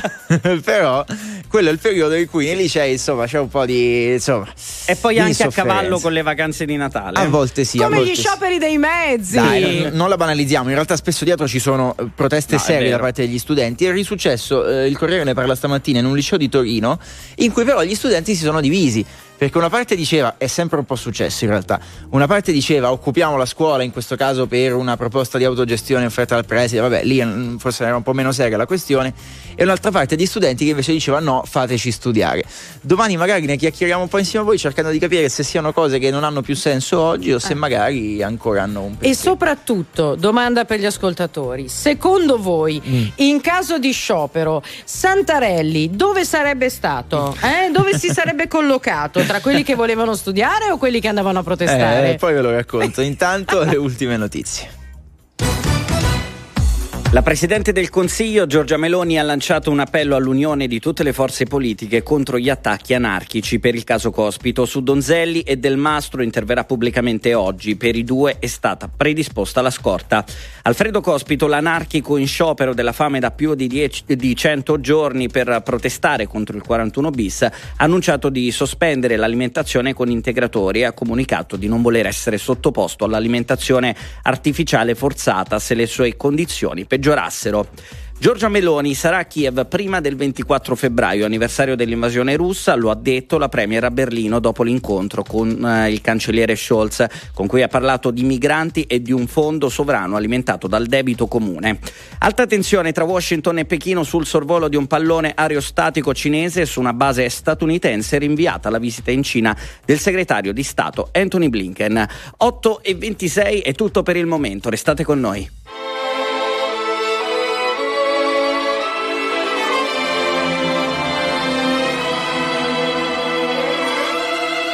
To hold it in. Go ahead and tell me. Just go ahead and tell me. I've never done you wrong. But that look upon your face strikes me with a difference. Highlights our distance the miners in a song. The past remains, the blood resistance puts us on our mission to rewrite the code behind the wall. Someone is looking for remission. So why won't we cut the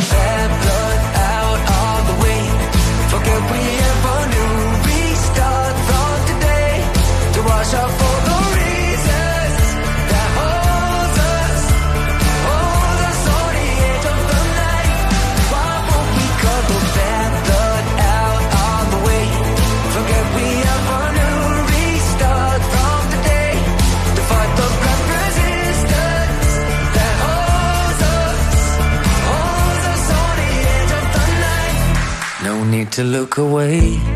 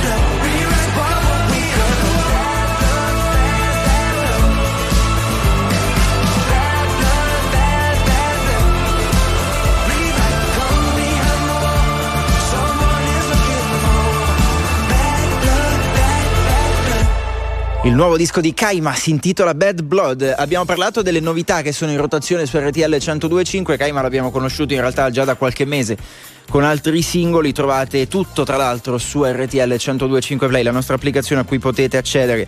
eh, scaricandola prima gratuitamente e poi iscrivendovi ancora gratuitamente alla nostra community. Sono le 8.30 del mattino. Come anticipato, torniamo sull'attualità, torniamo eh, sull'arresto di Matteo Messina Denaro. Lirio Abbate è collegato con noi, cominciamo a salutarlo, poi vi spieghiamo tutto. Buongiorno Lirio e benvenuto. Buongiorno a tutti, buongiorno. Buongiorno Lirio, giornalista e scrittore. Tu avevi dedicato un libro dal titolo Usiccu, proprio dedicato a Matteo Messina Denaro, ehm, due o tre anni fa, forse nel 2020 era uscito.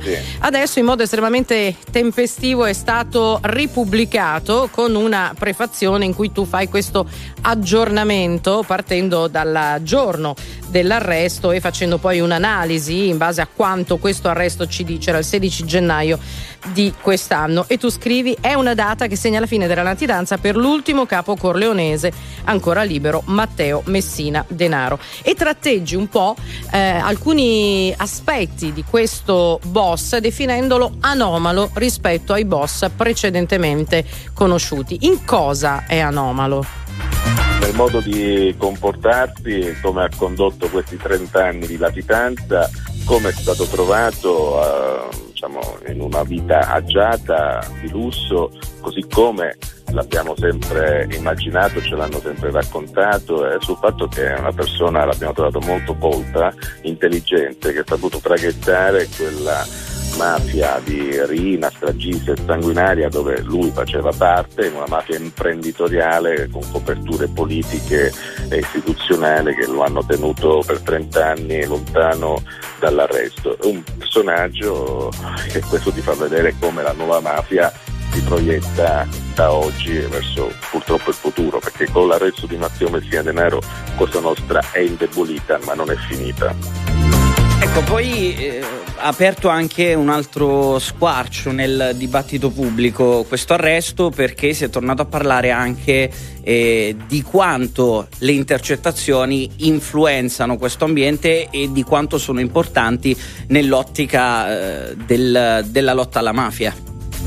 Sì, attraverso le intercettazioni e sprazzi di quello che è stato captato accertare che era ammalato, che aveva una malattia particolare e su questo sono state avviate delle indagini in campo nazionale per capire chi, quale patente con quelle caratteristiche di 60 anni eh, che, che aveva quel tipo di corporatura eccetera poteva essere sotto cura nei centri specializzati. E quindi eh, stringendo, stringendo le, le attività di riscontro dei documenti, delle foto nei documenti è arrivato a Palermo e si è arrivato a individuarlo, quindi dalle intercettazioni si arriva poi a un'indagine di polizia giudiziaria vera e propria che ha portato poi il 16 gennaio all'arresto.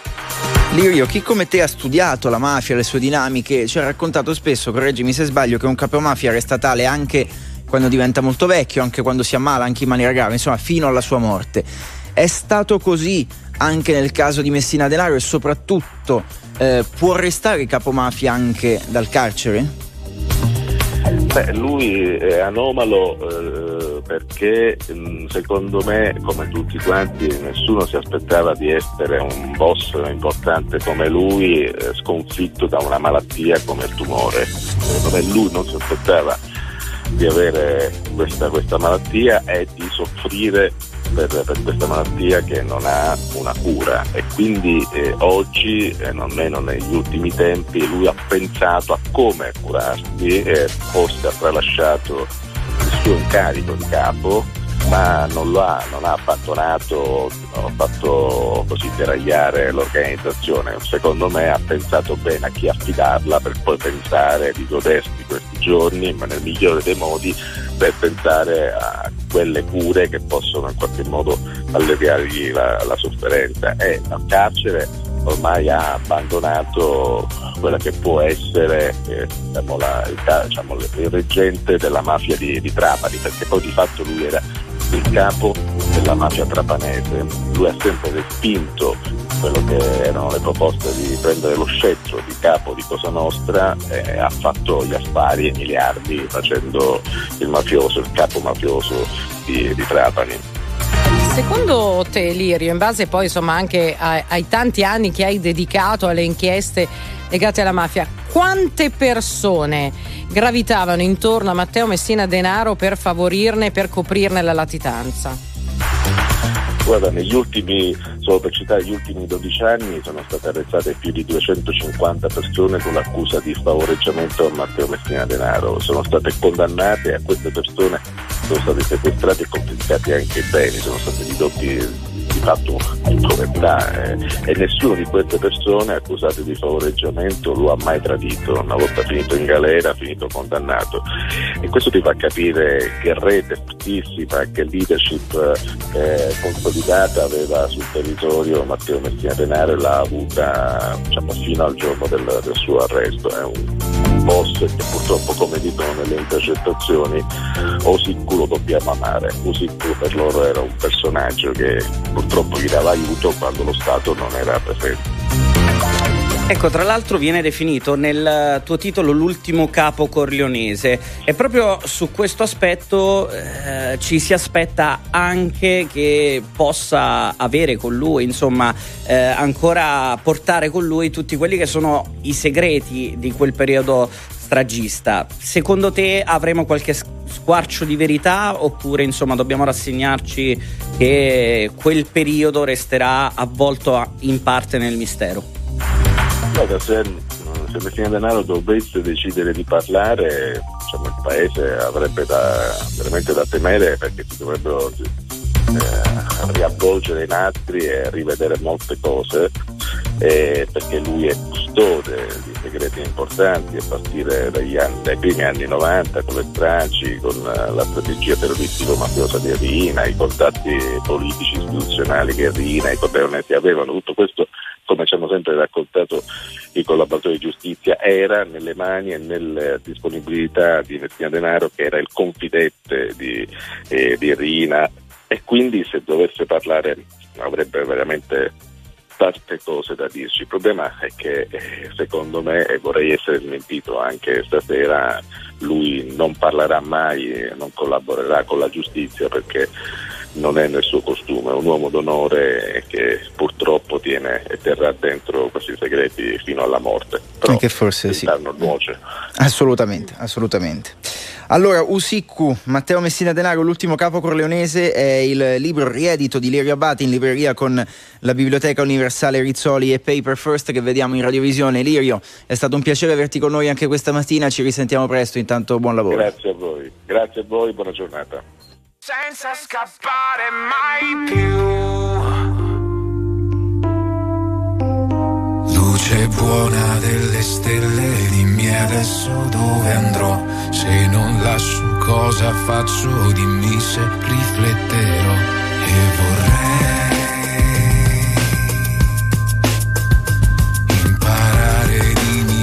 a far del male come sai, ma non posso, non riesco, non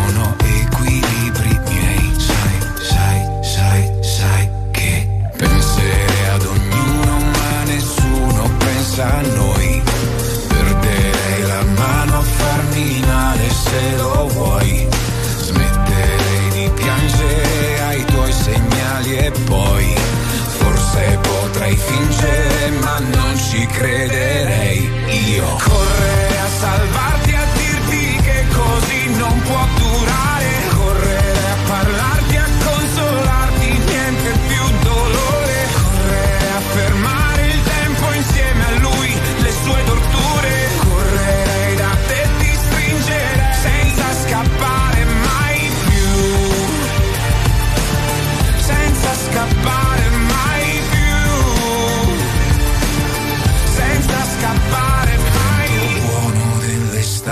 Scalda in pace chi già sai. Fa che la mia rabbia invece si raffreddi casomai. Sai, sai, sai, sai che penserei ad un male che non ci ferisca mai. Penserei a una scusa che non ti deluda ma Preferisco i fatti alle parole anche se poi Preferisco me a chi finta come noi Io. Correre a salvarti a dirti che così non può durare. Correre a parlarti a consolarti niente più dolore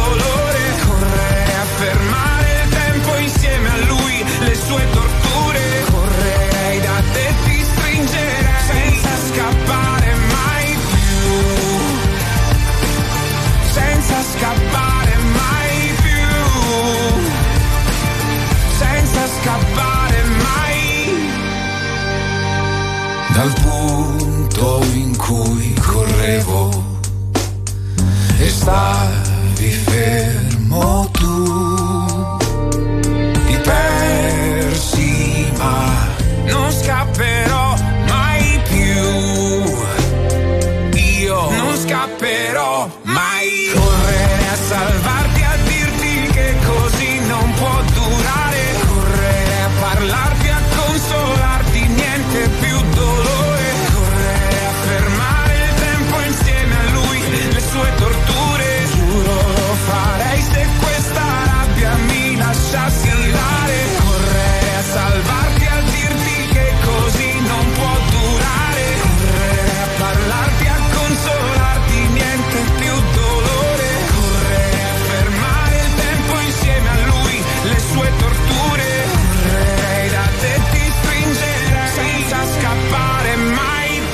Senza scappare mai più canta Tiziano Ferro su RTL 1025 non scappa neanche la nostra marcia di avvicinamento al Festival di Sanremo, ormai mancano davvero poche ore, anche oggi una grande protagonista della Eh, musica sì. italiana e anche della storia del festival. Bussa Eh. Sì, canta meglio però che non si capisce. E la luna, eh, se dico e la luna bussò, capiscono Eh. tutti chi è. Lo devo far fugliare un po', lasciare quell'alone di mistero Sì. come se fosse il quiz, come se fosse La, la canzone mascherata Eh, potrebbe essere, altrimenti è troppo spiattellato Scusami, così. vabbè, Eh, dillo subito, viene Loredana Bertè. Volevi eh, che lo dicessi? L'hai detto, l'hai detto. Lo dico?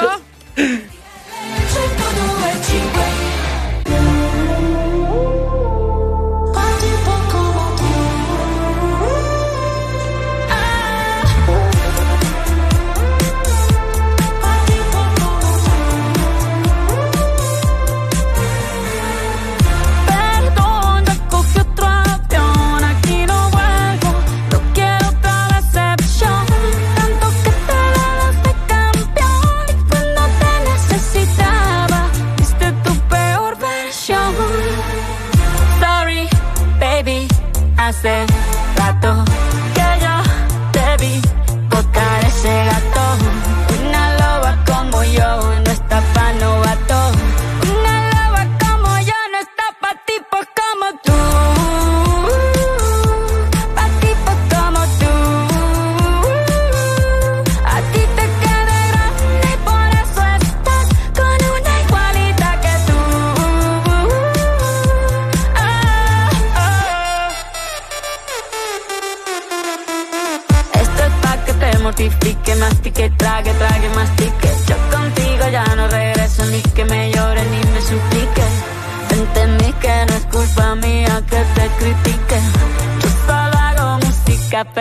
te salpique.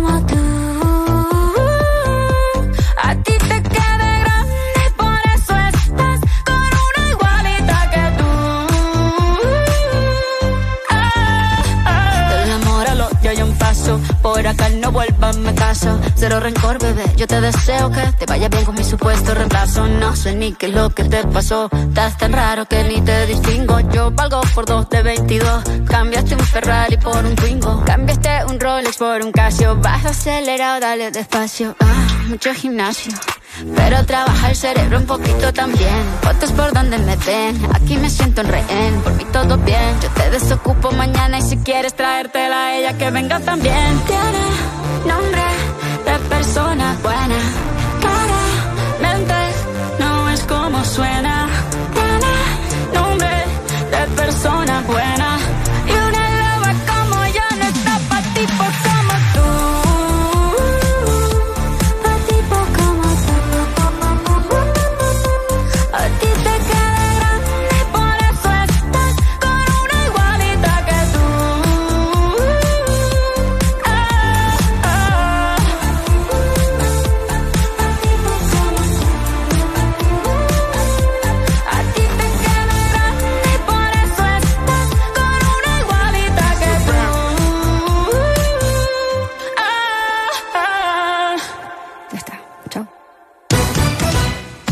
Caso Cospito, la Presidente del Consiglio Giorgia Meloni lancia un appello all'unione di tutte le forze politiche e annuncia che parlerà su Donzelli e Del Mastro. Intanto è stata disposta la scorta anche per il vicepresidente del Copasir Giovanni Donzelli. Alta tensione tra Washington e Pechino sul sorvolo di un pallone aerostatico cinese su una base statunitense rinviata. La visita in Cina del segretario di Stato americano Anthony Blinken. La diplomazia di Pechino parla però di un pretesto per diffamare mentre il Pentagono ha annunciato la presenza di un secondo pallone spia in volo sull'America del Sud. Papa Francesco, che si trova nel sud del Sudan, ha lanciato un forte appello ai leader politici che continuano a farsi la guerra l'un l'altro. È l'ora di dire basta senza se e senza ma, basta distruzione, ha aggiunto poi Papa Bergoglio. In chiusura lo sport, il calcio, la Serie A si giocano oggi tre anticipi alle 15 Cremonese Lecce, alle 18 Roma Empoli, alle 20.45 Sassuolo Atalanta, domani sera il derby tra Inter e eh, Milan. 8.49 RTL 1025 siete in No Stop News, ci proiettiamo verso l'Ariston, ci proiettiamo, entriamo nel clima sanremese, sì, è arrivato quel momento che tanto ci piace. Avevate capito? Basta l'ospite? cantare, eh, esatto. No, non Eh, canterò dai, più, sì. a un certo punto ve l'ho detto. E in ogni caso, vieni a trovarci. Loredana per te, buongiorno e ben trovata. Grazie a tutti. Grazie, ciao. ciao, Loredana. Allora, 11 volte per te sul palco dell'Ariston da concorrente. Oggi hai la possibilità di tirare fuori solo un ricordo. Qual è il primo che ti viene in mente? Migliore è l'ultimo, il 2019, con eh, Cosa ti aspetti da me. Mm, e perché hai scelto proprio questo? Che ricordi hai nello specifico? Beh, intanto ho provato un mese di seguito in, una- in uno studio di registrazione a cantarla tutti i pomeriggi perché quel palco comunque ti mette ansia pazzesca, è un palco maledetto proprio. E quindi mh, con queste prove che ho fatto ero molto sicura di me e non, eh, non ho avuto così, eh, diciamo, questa, questa ansia terribile e terrore perché calcarlo è anche vuol dire essere un po' terrorizzata che non guasta devo dire per la performance perché in quel momento appena entri eh, eh, lo stato d'animo è quello. Come cominci a cantare però ah, prendi fiato. Allora tutto diventa un po' più facile e, e quindi ti dedichi completamente al, al brano che canti per arrivare a più gente possibile e infatti ho avuto quattro stand innovation, insomma, chi se lo scorda, un onore pazzesco. Diciamo non una cosa da, da tutti i giorni. Tra l'altro Loredana, eh, a proposito di questo palco un po' maledetto, insomma, benedetto e maledetto, noi prima parlavamo del fatto che si ferma tutta Italia durante la settimana di Sanremo. E come si affronta un'avventura del genere? L'avventura di calcare quel palco? Perché poi magari c'è qualche tuo collega, diciamo più giovane, che può trarre qualche ispirazione dai tuoi, dai tuoi consigli. Beh, sai, sono tutti molto professionisti, direi, quindi eh, abituati a calcare anche quel palco, perché molti di questi, di, mm, di questi artisti che mm, gareggeranno quest'anno hanno anche vinto, lo hanno anche vinto il festival.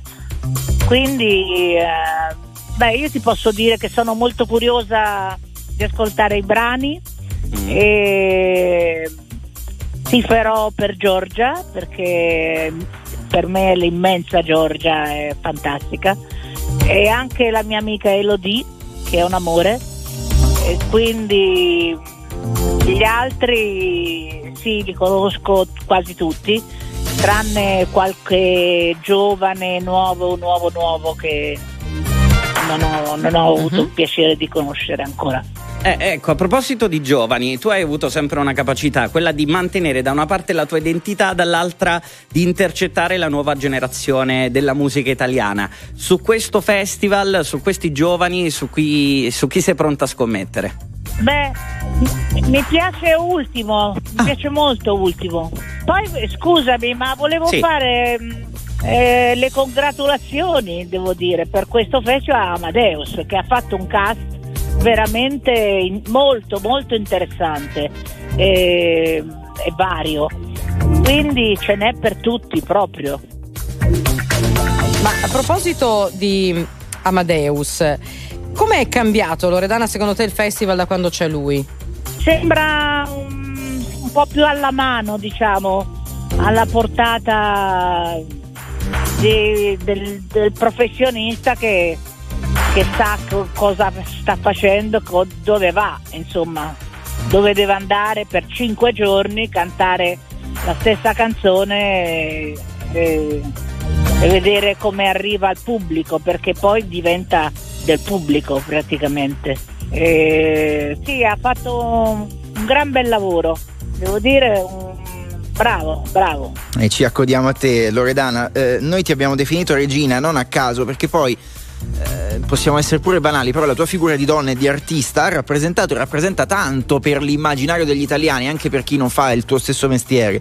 E tu sei stata sempre in grado di andare oltre ciò che era la canzone o anche la musica leggera, perché poi il festival di questo si dovrebbe occupare. Pensi che invece possa anche seguire questa linea, quindi occuparsi di altre tematiche che non sono semplicemente la musica leggera? Io penso di sì, perché mh, molti artisti sono trasversali praticamente. E quindi Ariete per dire è una grande cantautrice, non è male. Bisogna vedere il brano, bisogna sentire i brani, ecco, se i brani al di là di chi li canta sono, sono forti, insomma, perché a Sanremo devi andare in gara con un brano pazzesco. E quindi se non sono così non eh, passano inosservati. Ecco, a proposito di altre tre- tematiche, proviamo anche ad affrontare le polemiche delle ultime settimane che riguardano la possibile presenza di Zelensky. È giusto secondo te portarlo sul palco dell'Ariston?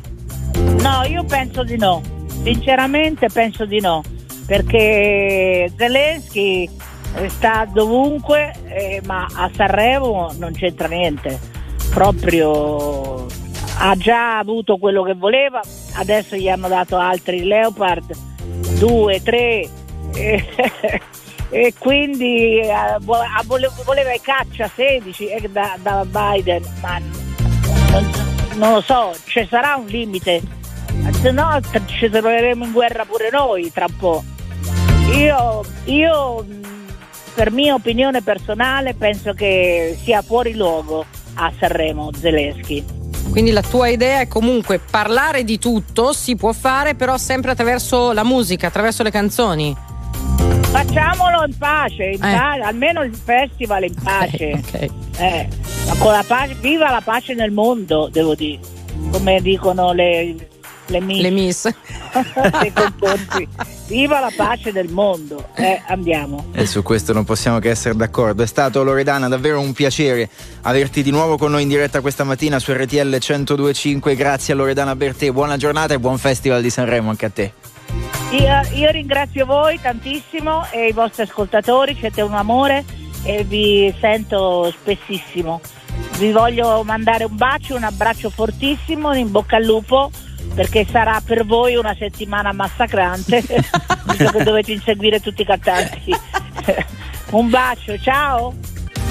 Signore e signori, tra poco chi c'è c'è, chi non c'è non parla.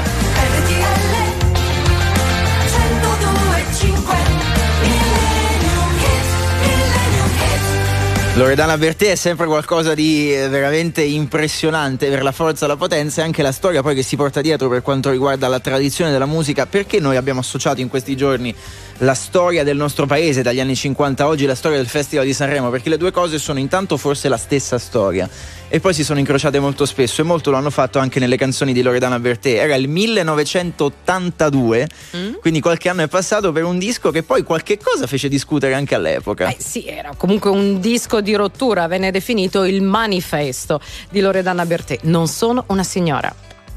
La fretta del cuore è già una novità che dietro un giornale sta cambiando opinioni e il male del giorno è pochi chilometri a sud del mio ritorno del mio buongiorno ma in volo a planare dentro il peggiore motel. Di questa carrettera di questa vita balera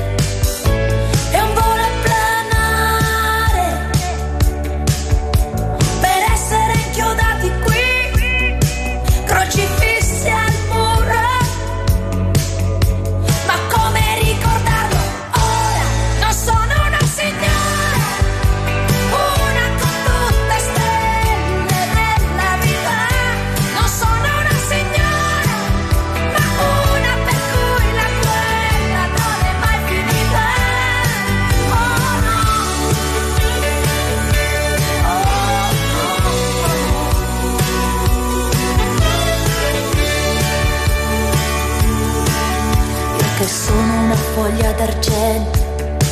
Nata da un albero abbattuto qua. E che vorrebbe seguire il vento. Ma che non ce la fa. Oh ma che brutta fatica. Cadere qualche metro in là. Dalla mia sventura. Dalla mia paura